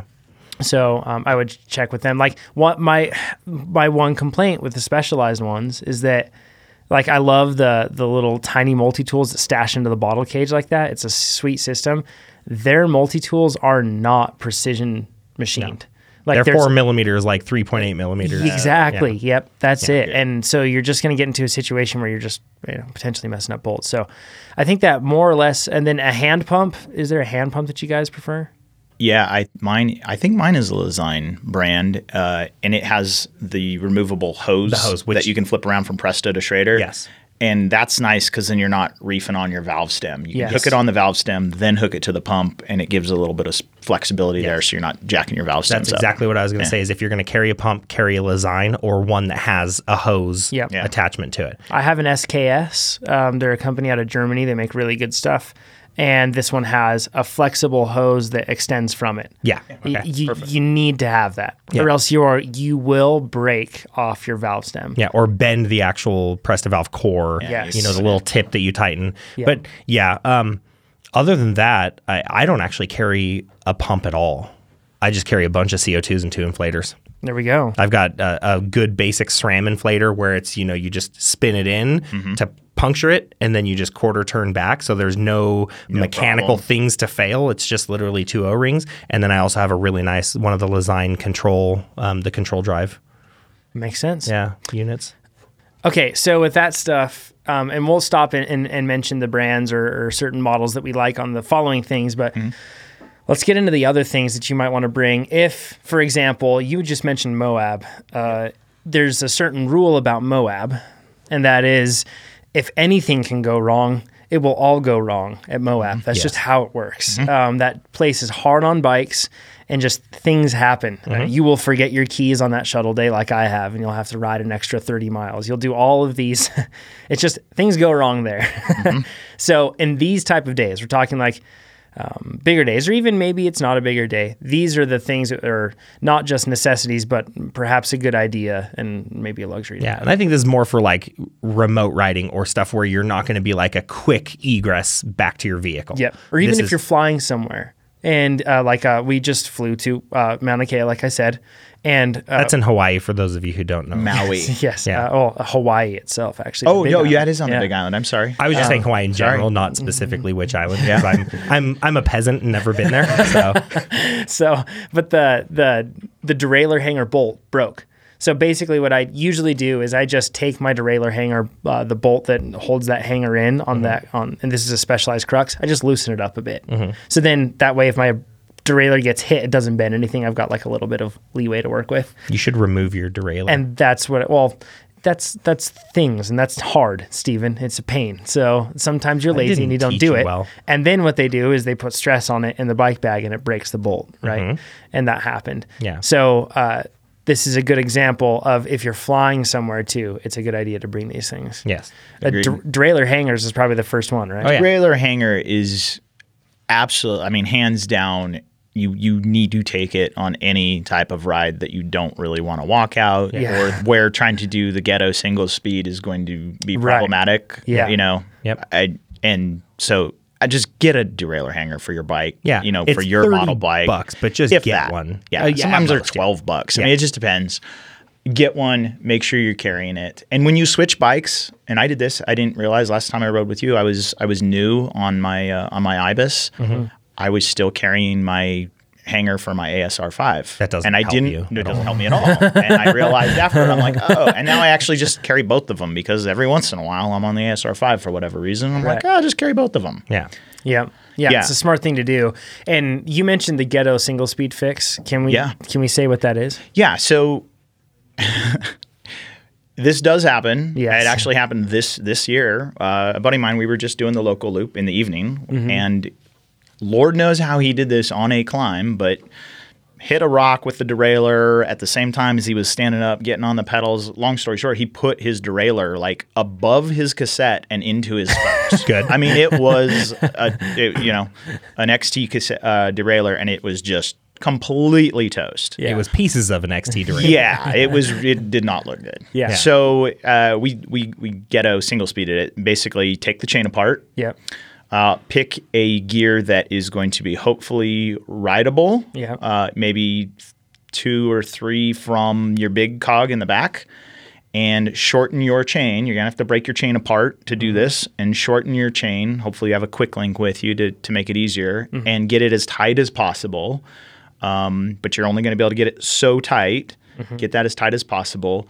And again, it needs to be in a, a, a fairly straight chain Yeah, you have to line be a train- yeah. because you don't have a derailleur pulling it into place anymore. Yeah. And basically turn it into a single speed. So your derailleur's not doing anything. In this case, we just took the derailleur off the bike completely because it was all bent and messed It up. hadn't removed itself. it didn't remove itself. Uh, just got itself yeah. tangled. what yeah. a jerk X Yeah, I was derailleur. gonna say, come on. Fishing reels, bro. Yeah. Jonathan. I didn't say it. Yeah, there we are. so you do that. Now the thing is, if you're riding rough terrain, it's very easy to drop your chain in this scenario because you don't have that tension from the derailleur. Mm-hmm. And you can only get things so tight with your hands. You can only get them so tight. Um, one of the things I was hoping to bring and show you guys, I, I actually built this week and I wanted to bring it and show you. And I I think my wife, uh, uh, this is air quotes, put it away somewhere because I probably left it like on the kitchen counter and she stashed it in a drawer uh, Nice. unbeknownst to me and we cannot find it. Yeah. So, uh, but you've seen those those uh, chain guides. I think they're made like, by like Bionicon or something Mm. like that. There's there's there's a couple different brands, and It's, it's it's almost like a roller. it's it's not even a roller. It's a slide one where Okay. you run the chain through. It's like a little plastic. It just goes on square the tube, but it bottom goes on of the bottom. chain stay? Yes. Yeah. It goes on the- Specialized used to make those too. yeah. And now the problem with those is you can suck it up there, but as you're moving through your suspension, you could actually tighten it enough. They zip tie, you know, to the to the bottom of your chainstay. Mm-hmm. Yeah. You could you could compress the suspension and actually pop the zip ties off. And so what I did was I, I took one apart and I used an old piece of uh, bike tube, rolled it up into a cylinder shape, and replaced the part that zip ties to the to the uh, chainstay with a piece of rubber tube. So in this case, the rubber tube would be held onto the little chain guide, Yeah. and then you would zip tie that to the bottom of So your it chain actually has stay. the room so it to move. has some flexibility. It has like a Interesting. little elasticity there, enough to put tension on the chain and hopefully g- you know get you off the trail. Yeah. And if you're doing a really long ride, it doesn't really take up any room, Right. uh, Very little room, and it doesn't weigh anything. It's all just plastic. Yeah. And Yeah. so you just throw something like that in your pack. I'm, I've seen people try to make ones out of zip ties, which we did on this ride, like an actual chain guide out of zip ties. It it failed not in last. like two seconds. Yeah, yeah, it yeah. doesn't last. you know, one thing that you can do is if you use a zip tie like that, and basically, if you can imagine the chain stay and then the vertical space in between that and the the chain on the underside, what you're doing is you're trying to take up that slack. Yes. that's what it's doing. And one thing that I've seen people do is use a zip tie, but then they take a tube and they cut a tube, and Mm-hmm. then they basically have that set up so that the tube is acting like a sleeve that the chain runs Yeah. through And that might work. and that might give you some more mileage out of it. But might, but regardless, it's probably a better idea. to chain's go. probably going to chew through that tube Yep. sooner than at later. some point it will. Yeah. especially if it's Yeah. worn out, Yeah. then it'll really cut through it. Yeah. that's a good idea uh, because that would be a way for you to tension it and make a single get Yeah. a single speed fix. I'll, I'll have to like get you guys a picture of Yeah. the one I built once once I discover where my wife put it away. Yeah. And uh, and then I'll like s- send it to you guys. Maybe throw it Yeah. on your, your Instagram or something. Okay. Another fix, really Mm-hmm. quick on this. Uh, let's say your your derailleur wasn't an XT derailleur and it was a SRAM derailleur, so it suffered fate, but it stayed in place, right? Because it's good. Okay. Yeah, yeah. Okay. So if that's the case, if your derailleur's still on, um, but you have a situation where um, perhaps your cable is broken, or you're in a situation where your your hanger's really bent. Mm-hmm. What you can do is you can actually take that cable and you can cut that cable short. Let's say, or if it's already cut and it's already Mm-hmm. broken, and you can just tie, believe it or not, a knot in that cable. Oh, yeah. and then that derailleur is going to sit, and you just have to tie that knot so that it sits in the it specific gear. To what gear you need or Yep. want to stay in for Yep. the rest of the ride. Yeah. Yeah. barrel adjust to a let it great sit, idea. and it's another like ghetto single speed fix. That's that's a great idea, and Mm-hmm. Yeah. you wouldn't have to deal with chain tension at that point because your derailleur's still working. Right. I mean, sort of. Yeah, yeah, yeah, exactly. At least it's keeping things on track. Yeah. No, I like it. So we talked about chain tools. Uh, you talked about the park tool one, uh, spoke wrenches. yeah. I, I Yeah, so it's it's probably something that I guess. This is this is a it depends for Yeah, me. yeah. Uh, the one of the main reasons I th- I threw spoke wrench on there is in Moab. Mm-hmm. Uh, we uh, when we were there last month, we were riding up on Gold Bar Rim, and my buddy's on his intense. His rear wheel just started getting really really wonky, and he had like a ton of loose spokes, That's intense. and we're just Sorry. Uh, yeah, it's bad. you loved it, Steve. No, I didn't. bad morning jokes here.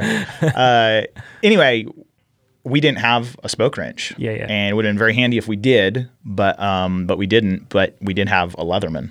Okay. And so I literally used the pliers on the Leatherman, and we started tensioning up the spokes, and we got it, you know, tensioned enough to where we could ride ride out, and he rode Portal right after that. Mm-hmm. Oh, Good. yeah, which is what you want to do right after your, your Yeah. wheels coming apart. Yeah, yeah. Uh, and, and, it, and it worked fine, but some means of tightening spokes Yep. could be very useful. On again, I'm talking like if you don't want to walk out, this could could be a thing. I I, I wouldn't put it at the top of the list. I wouldn't either. And in fact, I would never carry a spoke wrench because I'm going to still go back to say prepping your bike before that ride would have alleviated all of that. Totally agree. That's, Yes. that's the only thing. totally agree. Yeah. We're, we're assuming that, that we're assuming that's the case. Yes. No, of course. So emergencies But are obviously, what if you we're had a ton covering. of loose spokes, that rear wheel had loose spokes before that ride. course. Agreed. Yeah. So Agreed. So Of that's course. in my opinion, that's a bike Yeah. Mm-hmm. prep thing, not a you should carry a spoke wrench for me. But we're talking about emergencies out on the And- trail. So let's just assume that people have prepped their bike well. And that way we can uh, just, you know, assume that we need to take care of the emergency.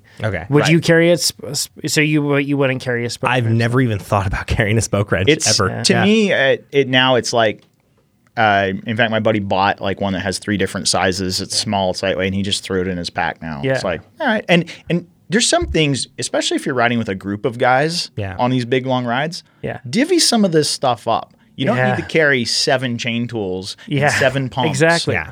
And Have seven one guy- spoke wrenches. You know what I mean? Have one guy carry a spoke wrench and you, you, you okay, two at least two of you guys have pumps. Okay, Yeah, you have good. the Like- best one. You bring that. yeah, You have the like, best yeah, one. divide it up exactly. Yeah. if you're on a group ride. for Totally. sure. Yeah. Yeah. yeah. it's a smart way to do it. The guy who never preps his bike and it's always falling apart, he carries everything though. Make him carry Yeah. everything. Or, And- or he ironically carries nothing with him ever. he's, he's either one of the two. Yeah. Yeah, well, yeah never in, in between. Moab, uh, this this trip, I'm I'm you know in in my little group. Mr. Bike Mechanic, Mm-hmm. usually the most prepared, like tuned my bike up and you know everything. I was the only one that had a mechanical Of uh, course. that whole trip, and I had three flats on the whole enchilada, and it was those those Schwalbe knobby nick tires, or just Moab just go. destroyed them. They were horrible. Yeah. Yeah. So yeah, Maxis and WTB. Yeah, man. I promptly went and bought a Maxis that night from Nice. uh, Double Down Bikes in Moab. Heck yeah. Yeah, Uh, quick links. I would argue that quick links are something that you can really easily carry on even short On- rides. Yes, and I and I do. I, I probably should put that in in just like an everyday ride. Totally. And I, again, I ride with. We have so many like drivetrains now. Mm-hmm. Yeah. You know, some guys are still riding tens, some guys are riding elevens. My new bike has a has the the bird. The bird. Yeah. Uh, So I carry I carry three different size quick links just because maybe my buddy doesn't have one or somebody I bump into on the trail doesn't have a quick link. I can be like, hey, here you go, let's fix it. In fact, I I helped helped another guy on the trail this year that had a broken chain and Yep. didn't have a quick link. And what I do actually, and I, I think this is a great way to carry them if if you have a pack. Um, I take a safety pin, and you just slide them onto a safety pin Okay. That's smart. and then just safety pin it inside one of the the part of your pack, right? Inside one of the the, the not a bad idea. compartments. I like that. And then they're always there because otherwise they end up like down in the bottom. And you're like digging for. You can them find in the one of the abyss. halves, You but can find not one the other half, half. yeah. Yeah. and so I just pull them out and I just have like the twelves, the elevens, and the tens all in order. That's smart. I it like works that. really well. Yeah. Z- Zip ties. Steven, you have zip tie knowledge. I didn't even know that you could get high end zip ties, but you, you showed You me can the get light. qual- I've got a zip tie guy. I have a zip tie gun.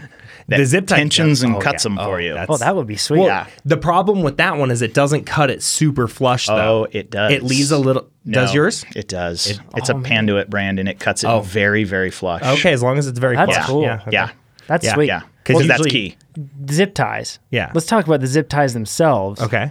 Yeah, um, what are what brand or what oh, who makes these like metal ones? That they're they're plastic, but they have a metal like clasp. but they're also not a brittle hard plastic like a lot of the ones you're going to find at Home Depot. Um, they're basically a more flexible plastic and then the actual lock assembly is not another flap of plastic it's a piece of stainless steel that's embedded into the actual zip tie the the the, Mm-hmm. the lock block and so those i use those they're expensive i think the four inch versions end up costing about five cents a piece which is ridiculously For a expensive zip tie, it yeah is a lot. so like when i buy you know when i when i buy a thousand of the four inchers That's a lot of money. and 500 of the eight inchers, it's like 120 bucks. Yeah. But that lasts me like four years. Yeah, because they don't break nearly as No. easily as as other ones. Um, I would say the, if you're going to go for like the best brand of zip tie, Yeah. um, that that meets a lot of those same requirements Mm-hmm. that, that Steven's talking about. Plus, they make ones that are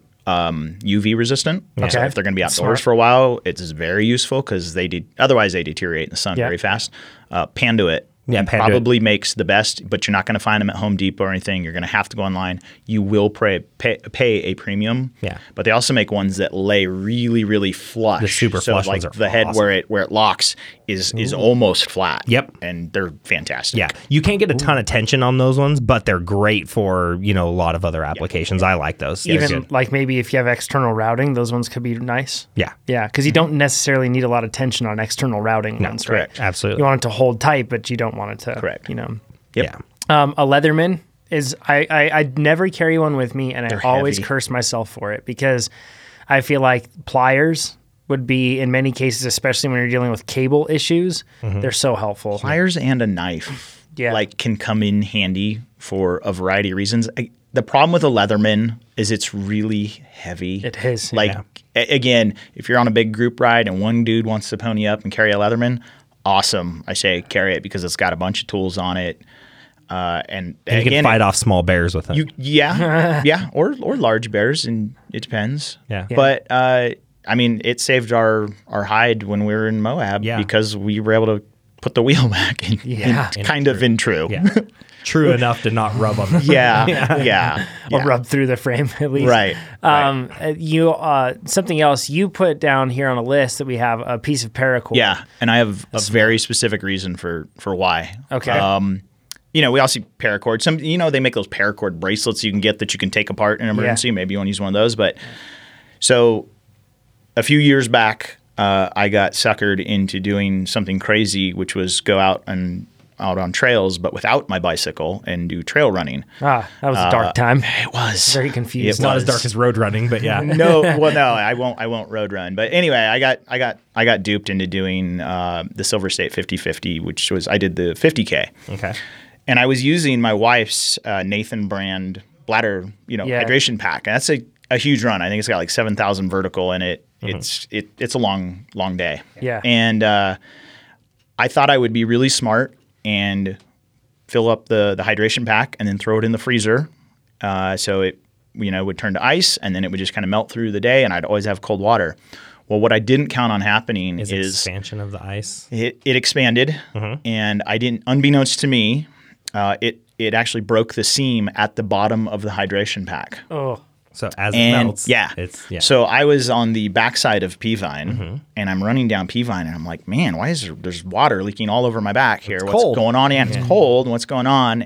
And I got to an aid station and I looked and I'm like, this thing is busted open, you know. And so they had duct tape at an aid station. I tried duct taping it, wouldn't hold because it was already all wet and just a mess. Uh, what I ended up doing was I actually had randomly a piece of paracord in that pack and I don't even know why it was in there and it was probably a foot long maybe. yeah. And I took the that that part of the the bladder, I emptied it all of water. Luckily I had an aid station I could refill at, but I pinched that that bro- broken part together, wrapped it with paracord really really tight and just tied the crap out of it Yeah. and it was enough to seal it. I was able to refill the hydration pack with water Yeah. and go. And if I couldn't have done that, like nobody at the aid station had like extra bottles I could carry or anything. Like this was my only means of carrying water. Gotcha. And it worked flawlessly. And uh, smart. and and actually Nathan was cool enough to replace the bladder, and I sent them the old bladder back because they wanted it.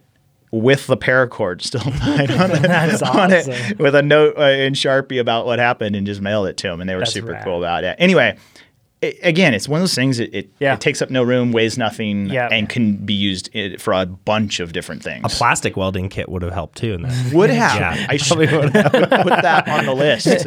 bring a generator with you at all. Yeah. Um, along those lines too, like I've seen paracord actually be used in some pretty severe injuries as well. Mm-hmm. Uh, Tourniquet or something. yeah. exactly as Yeah. a tourniquet. So um, because it can help, it can.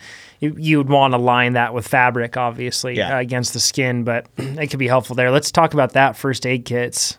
Uh, I never carry one with me. Another thing that I feel terrible about. Yeah, I should. Same here.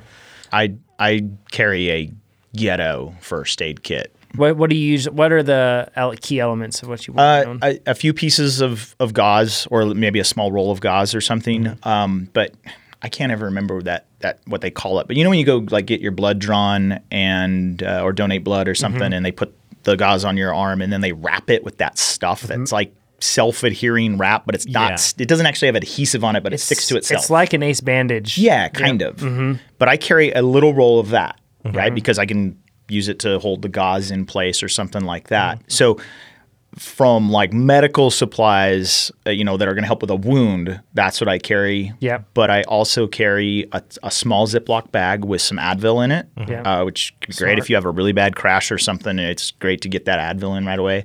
And uh, and Benadryl. I carry um, half a Mm-hmm. Benadryl's dozen very good Benadryl idea. tablets For any sort of any sort of allergic allergy. Yeah. And then if you know you or somebody in your group obviously has like a severe like they're deathly allergic to bees. Hopefully somebody's carrying an EpiPen Yes. as well. They should be. Yeah. I don't carry an EpiPen on normal rides or or you know, Right. unless there's a specific reason to. But but Benadryl can be like Yeah. uh, literally life saving. I carry. I should carry lactose pills too, because post-dried burritos are necessary. They are. So, yeah, yeah, or lactase pills, I should say.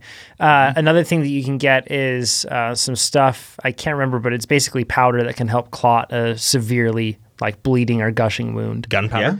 Basically, yeah, in a lighter, light it, that'll work. cauterize it. Yeah. right away. Yeah. Yeah. Um, so, but that's a, a good idea to bring that that sort of thing uh, along those lines too. When we're talking about like emergency stuff, I, this is why I'm so against people using Strava to record on their phones uh, because it just you know it's going to run your battery your down. Change your battery. And I, I, my phone, I, I, other than you know the occasional Insta story or looking up something else, you know that I need to for some reason, I keep my phone on airplane mode and it's in the back of my pack because I don't know how long this short ride could turn out to be. Yeah. Right. And uh, phones are are a good thing. If I was doing like a multi-day thing in a totally remote area, I would pony up for a satellite phone. So, and this would be like if I'm and I'm talking like, you know, if you're doing a remote thing where it's maybe you and two other people and you're going to be doing multiple days extremely isolated, Mm-hmm. like we're talking the Yukon territory or something like that, then I would totally pony up for uh, s- satellite phones. Why not just a spot?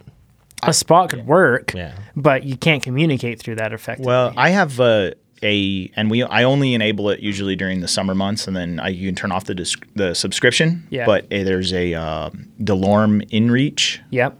um, and that one, the plan it's you know it's like 15 bucks a month for the months you're using it, but it comes with the ability it it pairs to your phone, Mm-hmm. and you it comes with like. 10 or 20 text messages. Okay. And it works really well. And Awesome. where you have no signal because it's all satellite, then you can, you know, plug in and, and actually text, or there's an SOS button that will transmit to, um, you know, whatever That's a local good option. rescue.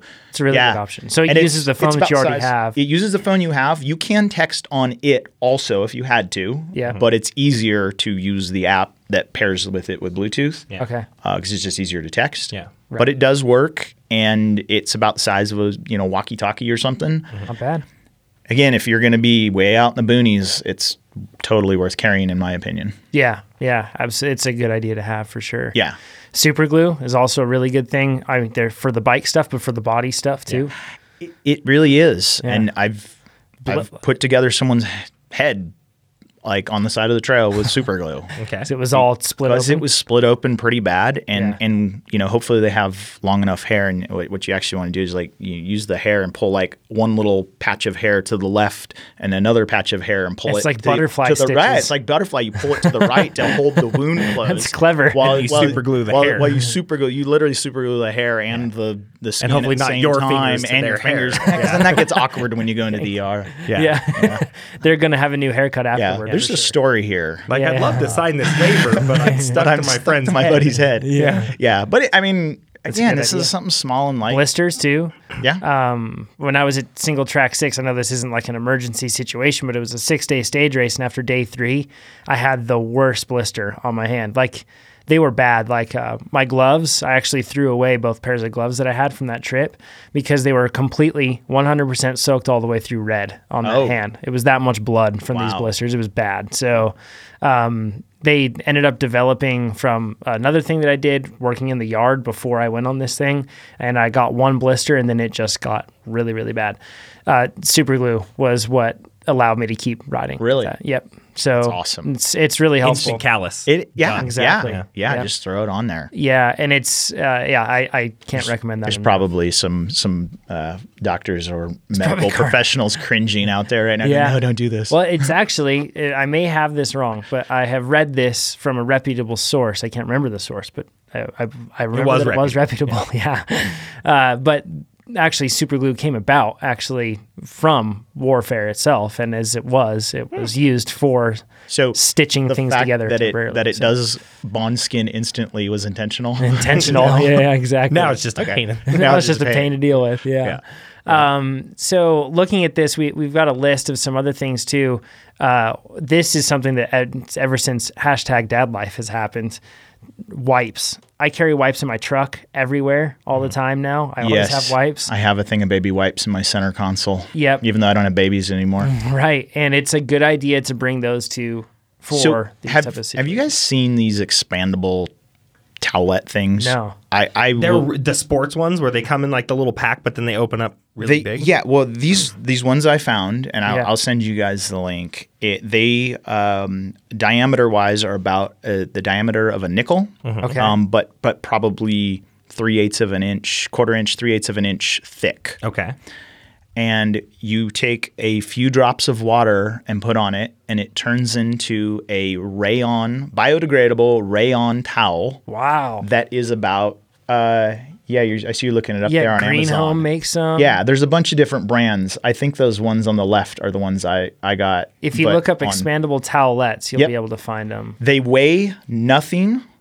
You can carry about 10 of them in a little tube, and it, it- the, the towel expands to about 14 inches by 14 inches. Jeez. That's awesome. and it is it's one of the coolest things ever it's like you, you literally just put a few drops of water on it it just slowly starts expanding expanding and all of a sudden you're like wow this thing turns into a big old towel That's awesome. and they can make emergency toilet paper or just something you need a rag or or something to wipe with uh, they're fantastic and they literally weigh nothing i mean you do need some water i guess you could probably use spit in an emergency but Yeah. but uh, but very little water like Yeah. a few drops So that's and and I've uh, I usually call these one sock rides. Uh, sometimes, sometimes uh, you know the gut isn't very happy, and you need to make an emergency stop, and you may not be around natural. Uh, like for example, lamb's ear out here in the Mountain West is like natural toilet paper. except this time of year when it's all crinkly. Yeah. then it's really bad. It's not so good. Uh, but springtime, early summer, you can still get it, and it's it's it's ext- it's like the best toilet paper. It's like you've ever wiping is. used. yourself with velvet. it is yeah, great. I, I great. take some home. Yeah, exactly. so, um, but when that's not around, uh, sometimes you have to sacrifice a sock. So, if you ever see a mountain biker riding out with one sock, you can just know what's You know, going on. he had with to that bury guy. it somewhere. Yeah, exactly. Yeah. yeah, fallen soldier. So, but this is a good. This is a good. The- you solution. will love these. That's You will awesome. absolutely love them. And you could carry them. I mean, you could tape them to the bottom of your saddle if you Yeah. want. I mean, there's so Super many. tiny. Uh, it's really small. Yeah. That's a that's a good way to, Yep. to handle that one. Um, we talked about filtration systems. There are a bunch of different ones though. You can get like one of the what are the pens called? Um, it's basically like a, a pen that throws uh, ultraviolet light, I believe, out. It emits that out into the bottle, and you basically just let it sit there within for a certain amount of time. Really? and it sterilizes water. That's awesome. That's another great way to do it. Like uh, a, a lot of ponds, for example, they use ultraviolet UV, light yeah. to sterilize, and it's the same theory. It's just on a smaller scale. It's all fake. You're just putting a blue LED on. How funny would that be? Yeah. Oh We're my gonna sell gosh. this thing for Yeah. thirty dollars, and it's just an LED Yeah. that's just lighting your water. Still got Giardia. Yeah. No, you didn't. You didn't keep the light on long enough. yeah, clearly. Yeah. I think they're somewhere around 50 bucks. Um, but you can get one of those guys and they're good for a very long time. Uh, Sawyer straws, they're cheap. They're like fifteen dollars, I think, on Amazon, and you can replace those every. You can replace them every uh, every year. Uh, Yeah. It's something that's really cheap, and That's a cool. I've had one for three years, and uh, we have this stuff that like tests for clean water. I have this this basically it's like a chemical that you drop in, and it's after three years it's still totally fine. I have more of them, but Nice. so that's impressive, and I use that one. I pretty think regularly. that's so important. I mean, my my worst horror story from running out of water was back in Moab 20 years ago when I Mm-hmm. was first started mountain biking, and we were riding slick rock, summer, super hot. Oh. Yeah. you know, totally inexperienced, no idea what we're doing. You know, where I was carrying a couple water bottles uh, in in a backpack probably. Right. Ran out of water, and luckily it had rained there fairly recently, Mm-hmm. and there was some puddles. And if you were very very careful, it's probably a bad idea, but we had literally no options. Yeah, yeah. Uh, my brother and I drank out of the puddles, and we would just like.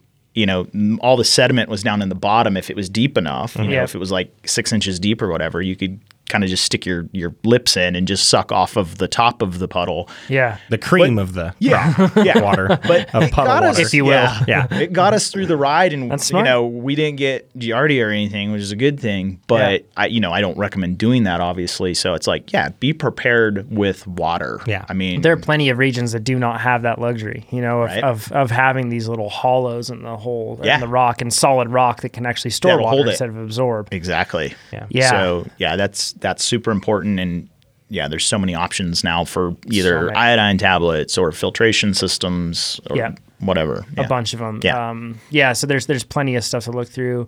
Uh, the Sawyer straw too. It comes with like a little bag, and you can just fill that bag up with water, and then you just squirt through the Sawyer straw right into your bottle, and it'll take you about less than a minute, and you'll have your bottle full. Gosh, It's a Uh, that's so pretty sweet deal. fantastic. Yeah. So- That uh, yeah, if you're doing a long ride and, and you know there's you know a creek or something, a pond or something, that's just And fantastic. it's another thing where you can say, "Oh, I don't need to bring my pack. I'm just going to bring a bottle, and I'm going to bring this guy because I'll be able to refill multiple times." Yeah. Like a Star Lake Loop. There's a common lake or one that we did, and I just brought one bottle because I was able to do Mm-hmm. Yeah, that. because we knew we'd be at Star Refill Lake. at we'd Star be in Lake. the meadows there. Yeah, with, Yeah. there's a multiple places to Yeah. fill water. Yeah. depending on your ride, it could change on, on what you feel. Well, we could have just also, you know, since we ran across snow on that trip in June or July or whatever it was. Yeah. Wait, when was it? Because it was the day that June or July. It was, It was July the day 4th that weekend, I Simon think. was born. It was two days before. Yeah. Yeah.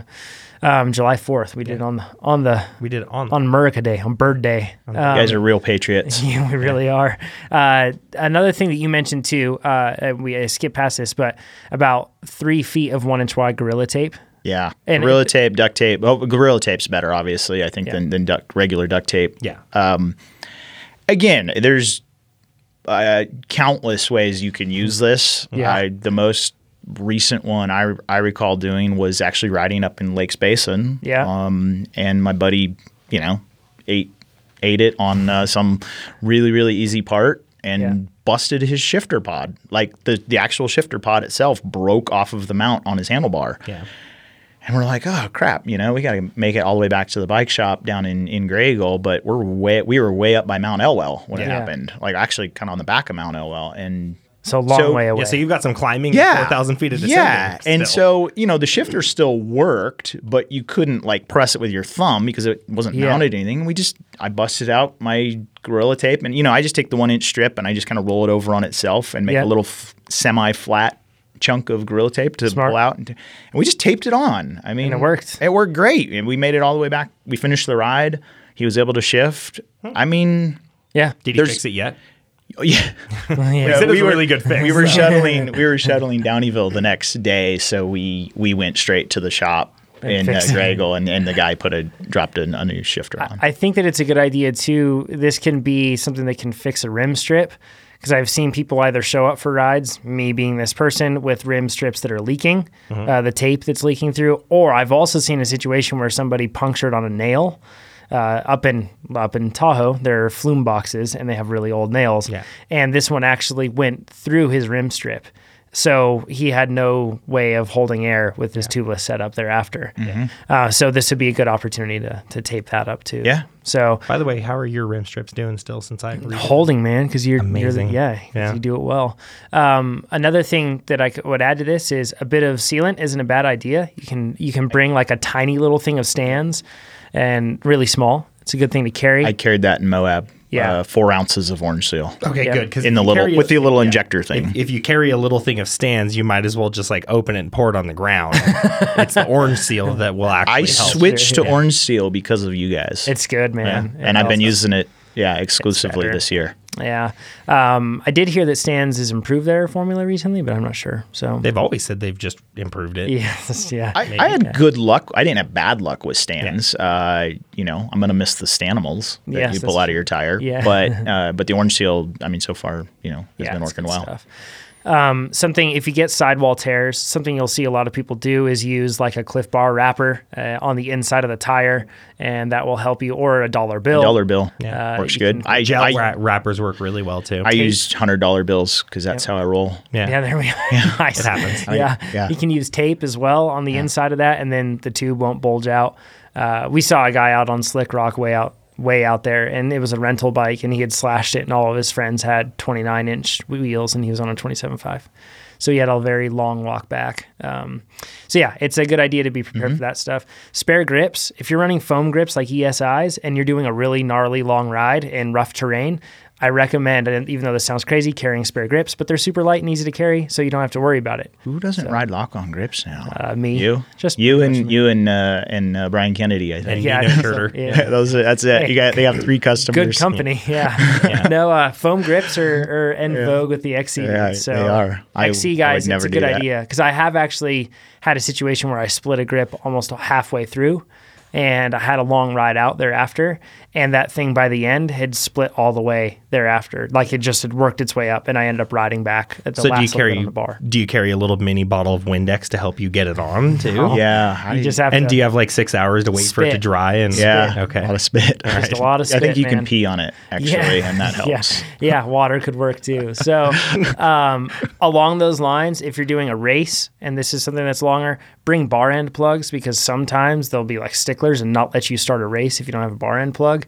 And I've torn out once again. This is foam grip problems, people. But I've torn Never. out bar end I- plugs. yeah, or just get locked. lock on grips. yeah, Just lock wait. ons. Like My- nor- like a my normal point. person. I think my my WTB padlocks. No, they're lock on and they don't have a cap. Yeah. Okay, Yeah, we're good. Okay, gotcha. Yeah, I'm good. Um, spare socks if it's a really long ride, and this could also be once again if it's a one sock ride. But there's nothing that feel like if you if it's a ra- rainy day and it's just terrible, and then you get back into your truck at the end, or you're camping and you're Agreed. bikepacking, having a fresh pair of socks feels so good. So it yes. isn't wet. Yeah, yeah. Uh, it just helps a lot. Yeah. Um, then a shock pump, honestly, is not a bad idea to bring. I as carried well. one in Moab. Yep. Yeah, I was getting used to that new, you know, evol chamber, and I first thought my rear shock was was janky Mm-hmm. on on the on the ibis, and uh, it turns out it wasn't. I just didn't understand how it worked yet. Yeah. Right. Um, but I didn't trust it, and I brought a shock pump. And yeah, a, a long ride again, and you don't need to carry seven of them. Yeah. One guy. One guy's got to have a shock pump. One guy with a shock pump. That's the way to do it. Yeah. Agreed. All right, man. That was a lot of stuff. We covered pretty much everything. Yeah. There, you have something else to There's add? a lot. Yeah. The only other one that, and this is a either a shoelace or maybe paracord thing that's very similar. And I uh, actually the the two guys I'm riding with this Sunday uh, were riding. I want to say they were probably doing like the Ash to Kings ride or something. Or Cool. Summer. Anyway, they um, got stuck, and this is this goes into not being prepared. But guy had a flat Okay. brought a spare tube, brought one with a Schrader valve on. Uh, yeah, Schrader valve pressed a rim, not going to fit. Yeah. right. And uh, he pulled his tube out. It was a, it was a snake bite, you know, just typical pinch flat. And he take, took the two holes themselves, like pinched them to face each other. Okay. Took a shoelace and wrapped it around a whole bunch of times, tied it really, really tight.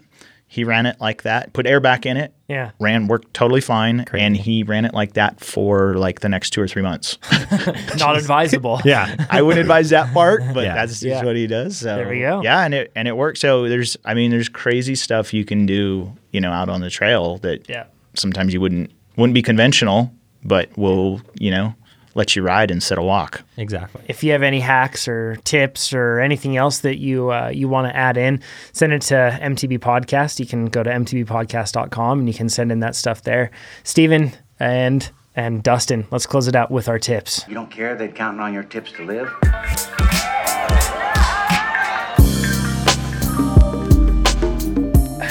I saw you posted a picture. You did some night riding last night. Uh, Yeah, I've been done a couple of them now. I love night riding. Yeah. So, fun. what's your setup with lights? So with lights, what I typically do, um, I last season I ran the Light and Motion Taz 1500 on my handlebars. Okay. And I ran their Trail 850 on the helmet. Okay. Phenomenal setup. It's like it's like the low beams on most people's cars when you're running both of those on high. Yeah. And typically, the way that it works is the Taz has a really good spread of light, so you get like the just off trail, so you can see if there's any turns coming up. But wherever the bike is pointed, your handlebar mount should be that light in front of you for like 25 to 30 feet. Yep. Then your handlebar or your uh, your helmet mount is always for where your head is looking. So if you think if you're going through a corner, you're always going to be looking out at the exit of the corner. That's where you want that light aiming is Yes. far enough ahead of you where you know what's coming up on the trail. You know, I can almost ride as fast at night as I can during the day because of my light setup. And Mm-hmm. Yeah. it's pretty phenomenal. And there's no hot spotting. There's no like, oh, it's really, really bright right in front of me, and then I can barely see off to the side. It's light and motion does really good work with their optics. And there's a reason they're more expensive than everybody, and that's it. You know, they also, when you're running that thing at 1500 lumens, it lasts, you know, 30 minutes longer than all of the competitors. Yeah. It's crazy. And so, um, so I ran the 1500 Taz and the Trail 850 last season, and now I'm on the Taz 2000 and the Trail 1000. So I have 3000 lumens of output.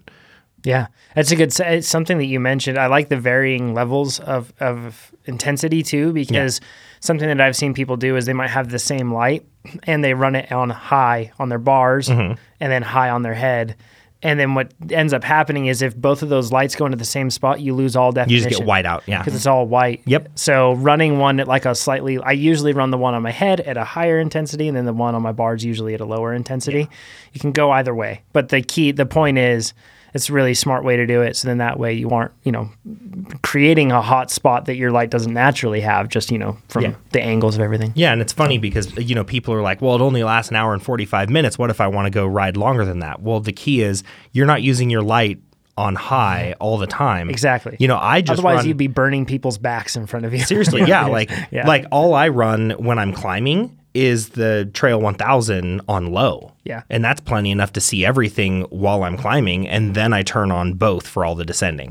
And that's Exactly. it. But I love light and motion. They're great great lights. and I don't want to anti-tip this one, but one thing that is really cool that they're the lights are not as good as as a light. So once again, that's the core function we care about. But something really cool, Garmin's lights actually have speed sensors. Sensitive. It utilize, utilizes speed from your GPS, and it therefore increases and decreases the speed ba- or the intensity of the light based off of that. Now, if they could do And a it 2000 works. lumen light, I would totally It'd be, be down awesome. with that. Yeah. and absolutely. it works extremely well. I've tested it out. It's like uh, the speed volume control in your car. Exactly right. But for light. Wow, and that's it's interesting. super effective. Oh, Yeah. Yeah. I was really impressed with it. So Because I, I think their their big light is still only up to 800 lumens, I think right? so. Yeah, I think so. And it's Um, cool. And it's it's a good light, but it's if you're talking about like best lights, it's not. Yeah. So it's just a really cool feature. So, Dustin, what do you got? Uh, a tip for us? Well, I do have a tip.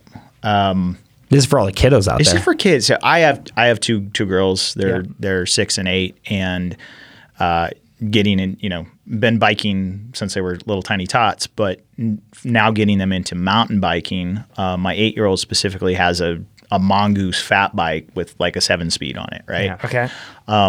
So it's got that big wide square taper bottom bracket. The problem is these these lower end bikes, what I call lower end bike, which a lot of the kids' bikes are Yeah. Yeah. they do not come uh, geared for climbing at all, right? and you can buy a new freewheel, which I did, and get a bigger cassette. I think this one had a 36 up front, with a, an 1128 in the back. Oh, good. So no underdrive whatsoever. Mm. No underdrive. No. This is uh, yeah, it's like sort of like a road bike. It's like a road- great yeah. around the neighborhood, but I took her down to to Carson and rode Ash Canyon last weekend and it was like she was dying on the climbs and I'm like, Why are you being such a wimp? And Yeah, I was keep like up, really nerd. Mm-hmm. I really looked down at her gears and I'm like, Oh, this thing is not set up for climbing at all. Yeah. So being the, the bike geek I am, I started doing some research online and the challenge with finding one, a, a smaller front crank was uh, the crank arms on this bike are 140 millimeter. Yeah. Right. I'm so used to using like 170 or 175 crank arms, like on a on a adult bike. Mm-hmm. Yeah. So I looked and looked and looked and looked, and I wanted to find something where I could get at least like down to a 32 or a 30 front Mm-hmm. chainring. And I finally found a company that makes a crank that you can buy just the crank arms. Mm-hmm. Uh, you can buy the bottom bracket also, but I don't need one in this. say case. it's I already square have one. taper, It's so, square yeah. taper. It's really standard. Yeah. Uh, so there's a company called Trailcraft Cycles. Uh, just Google them, you'll find it. Um, for about sixty bucks, you can get a alloy alloy crank arms. So they're, they they weigh a lot less as well, but it's a BCD 104. So I was able to put a 30 tooth narrow wide up front. Yeah. And then pair that with a new, you know, seven speed Shimano Mega Range freewheel in the back. And so now she has some underdrive at least That's awesome. and sh- That's you know cool. hopefully be able to tackle the single track a little bit better. So if you got the little kiddos and you're looking for a drivetrain upgrade, uh, check out Trailcraft Cycles. Hey, Trailcraft, pro tip: you should make an adapter that goes from square taper to SRAM or some other type of uh, Agreed. thing, so then you could run a spiderless one. So then you Agreed. could get like kids like a 26 or 24. Totally agree. I would have bought that if it was available. Trailcraft, do it. That would be awesome. Uh, the, my tip is the Wirral Light cable cam. W I R A L, and then Light is like L I T E cable cam. It's on Kickstarter right now. Uh, it's basically a tiny cable cam that you can fit in your pack, like we talked about, very easily. It comes with a little remote and that remote allows you to move the cable cam from one direction to another. We mounted everything from a GoPro to a full-on DSLR to it, and I don't think they recommend mounting a DSLR, but uh, we can I can say that it did work. Okay. So we mounted all those different cameras to it. The best way to set it up, I think, is to mount a gimbal to that and then have your GoPro on there. It's incredible. It comes with um, a tiny little guy that has paracord, and it's basically like a reel system, and you Does just Shimano make it? no, for sure it would have smoother operation. if Okay. that were the case. But you hook that up into the tree and then you run to the other, uh, wherever else. You just need clear line of sight with no Yeah. impingement there. But you do that and then you just tie it up and then you've got a sweet cable cam. And I know people are probably thinking a cable cam's silly, but you can get really good footage that you can't get with a drone because drones are going to have sensors that stop you from getting close to a tree or anything else. This, we were blowing through tree branches actually. Nice. So so and bushes like manzanita here in this region, it's kind of like a thick, like a, a gnarly bush, and it would just blow right through that. It's a powerful little unit. Um, I think that they're selling for like two hundred bucks, which that's, not insanely- expensive. ridiculously cheap. That's insanely cheap. Yeah, um, I I built my my own cable cam uh, at home, which I, I still have, Uh-huh. and and I think I spent probably four hundred dollars on parts and had to like you know engineer the whole thing myself. Right. So that's Yeah. fantastic. It's pretty sweet. Uh, it worked I, without fail. Uh, DC Rainmaker, he is a tech blogger and reviewer. Uh, I'm sure a lot of you have heard of- uh, heard uh, of him. He was up here in Tahoe and we ran it through its paces and really cool little deal. Um, anyways, it's on Kickstarter right now. They were only aiming to raise thirty thousand dollars, and they've already raised over four hundred and fifty thousand. So It's a little bit more than they wanted. Shot yeah. their goal a little bit. yeah. So it's not like they need your help, but y- I feel like if You you, need want their to get product. really good footage, Yeah. this thing is awesome. It's worth getting. So they did have like an early bird deal where it was like 160 bucks, um, and then it's kind of stepped up from there because they've sold so many of them. So really cool. Uh, good to see, and it's an alternative to a drone that it took us about to get it set up. It, it could probably take you. If you're really quick and efficient and you had an easy spot to reach, maybe 10 minutes and you'd be filming. So that's not bad. That's how long it takes you to lose your drone and then have it fly home and then you reset it and Yeah. then start using it. So, Exactly. Yeah. So, anyways, it's a good tip. Viral lights, W I R A L light. That's it for us this week. By Uh, the way, have I ever told you the story about us losing our drone at work? Yes, you did. Yeah, Okay, yeah, good. yeah. Okay. It's, let's uh, let's save that one for We will. next time. Let's Yeah, do it. definitely. That's a good story. All right. Um, we'll keep people in suspense for that one. So uh, with that, check out mtbpodcast.com. Things on the store, all over the social things. Find us on there. Share this with your friends. Drop reviews, uh, five star hopefully. If Yeah. not, let us know. And we'll talk to you all not next week, probably this week. Uh, but Yeah. we'll talk to you all in the next episode. Have a nice day. Thanks. Cheers.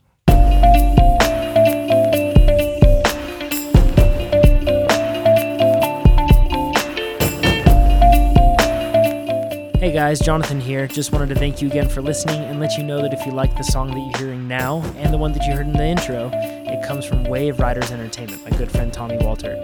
Check it out if you're looking for more beats like this or some awesome tracks to listen to. We'll talk to you next week.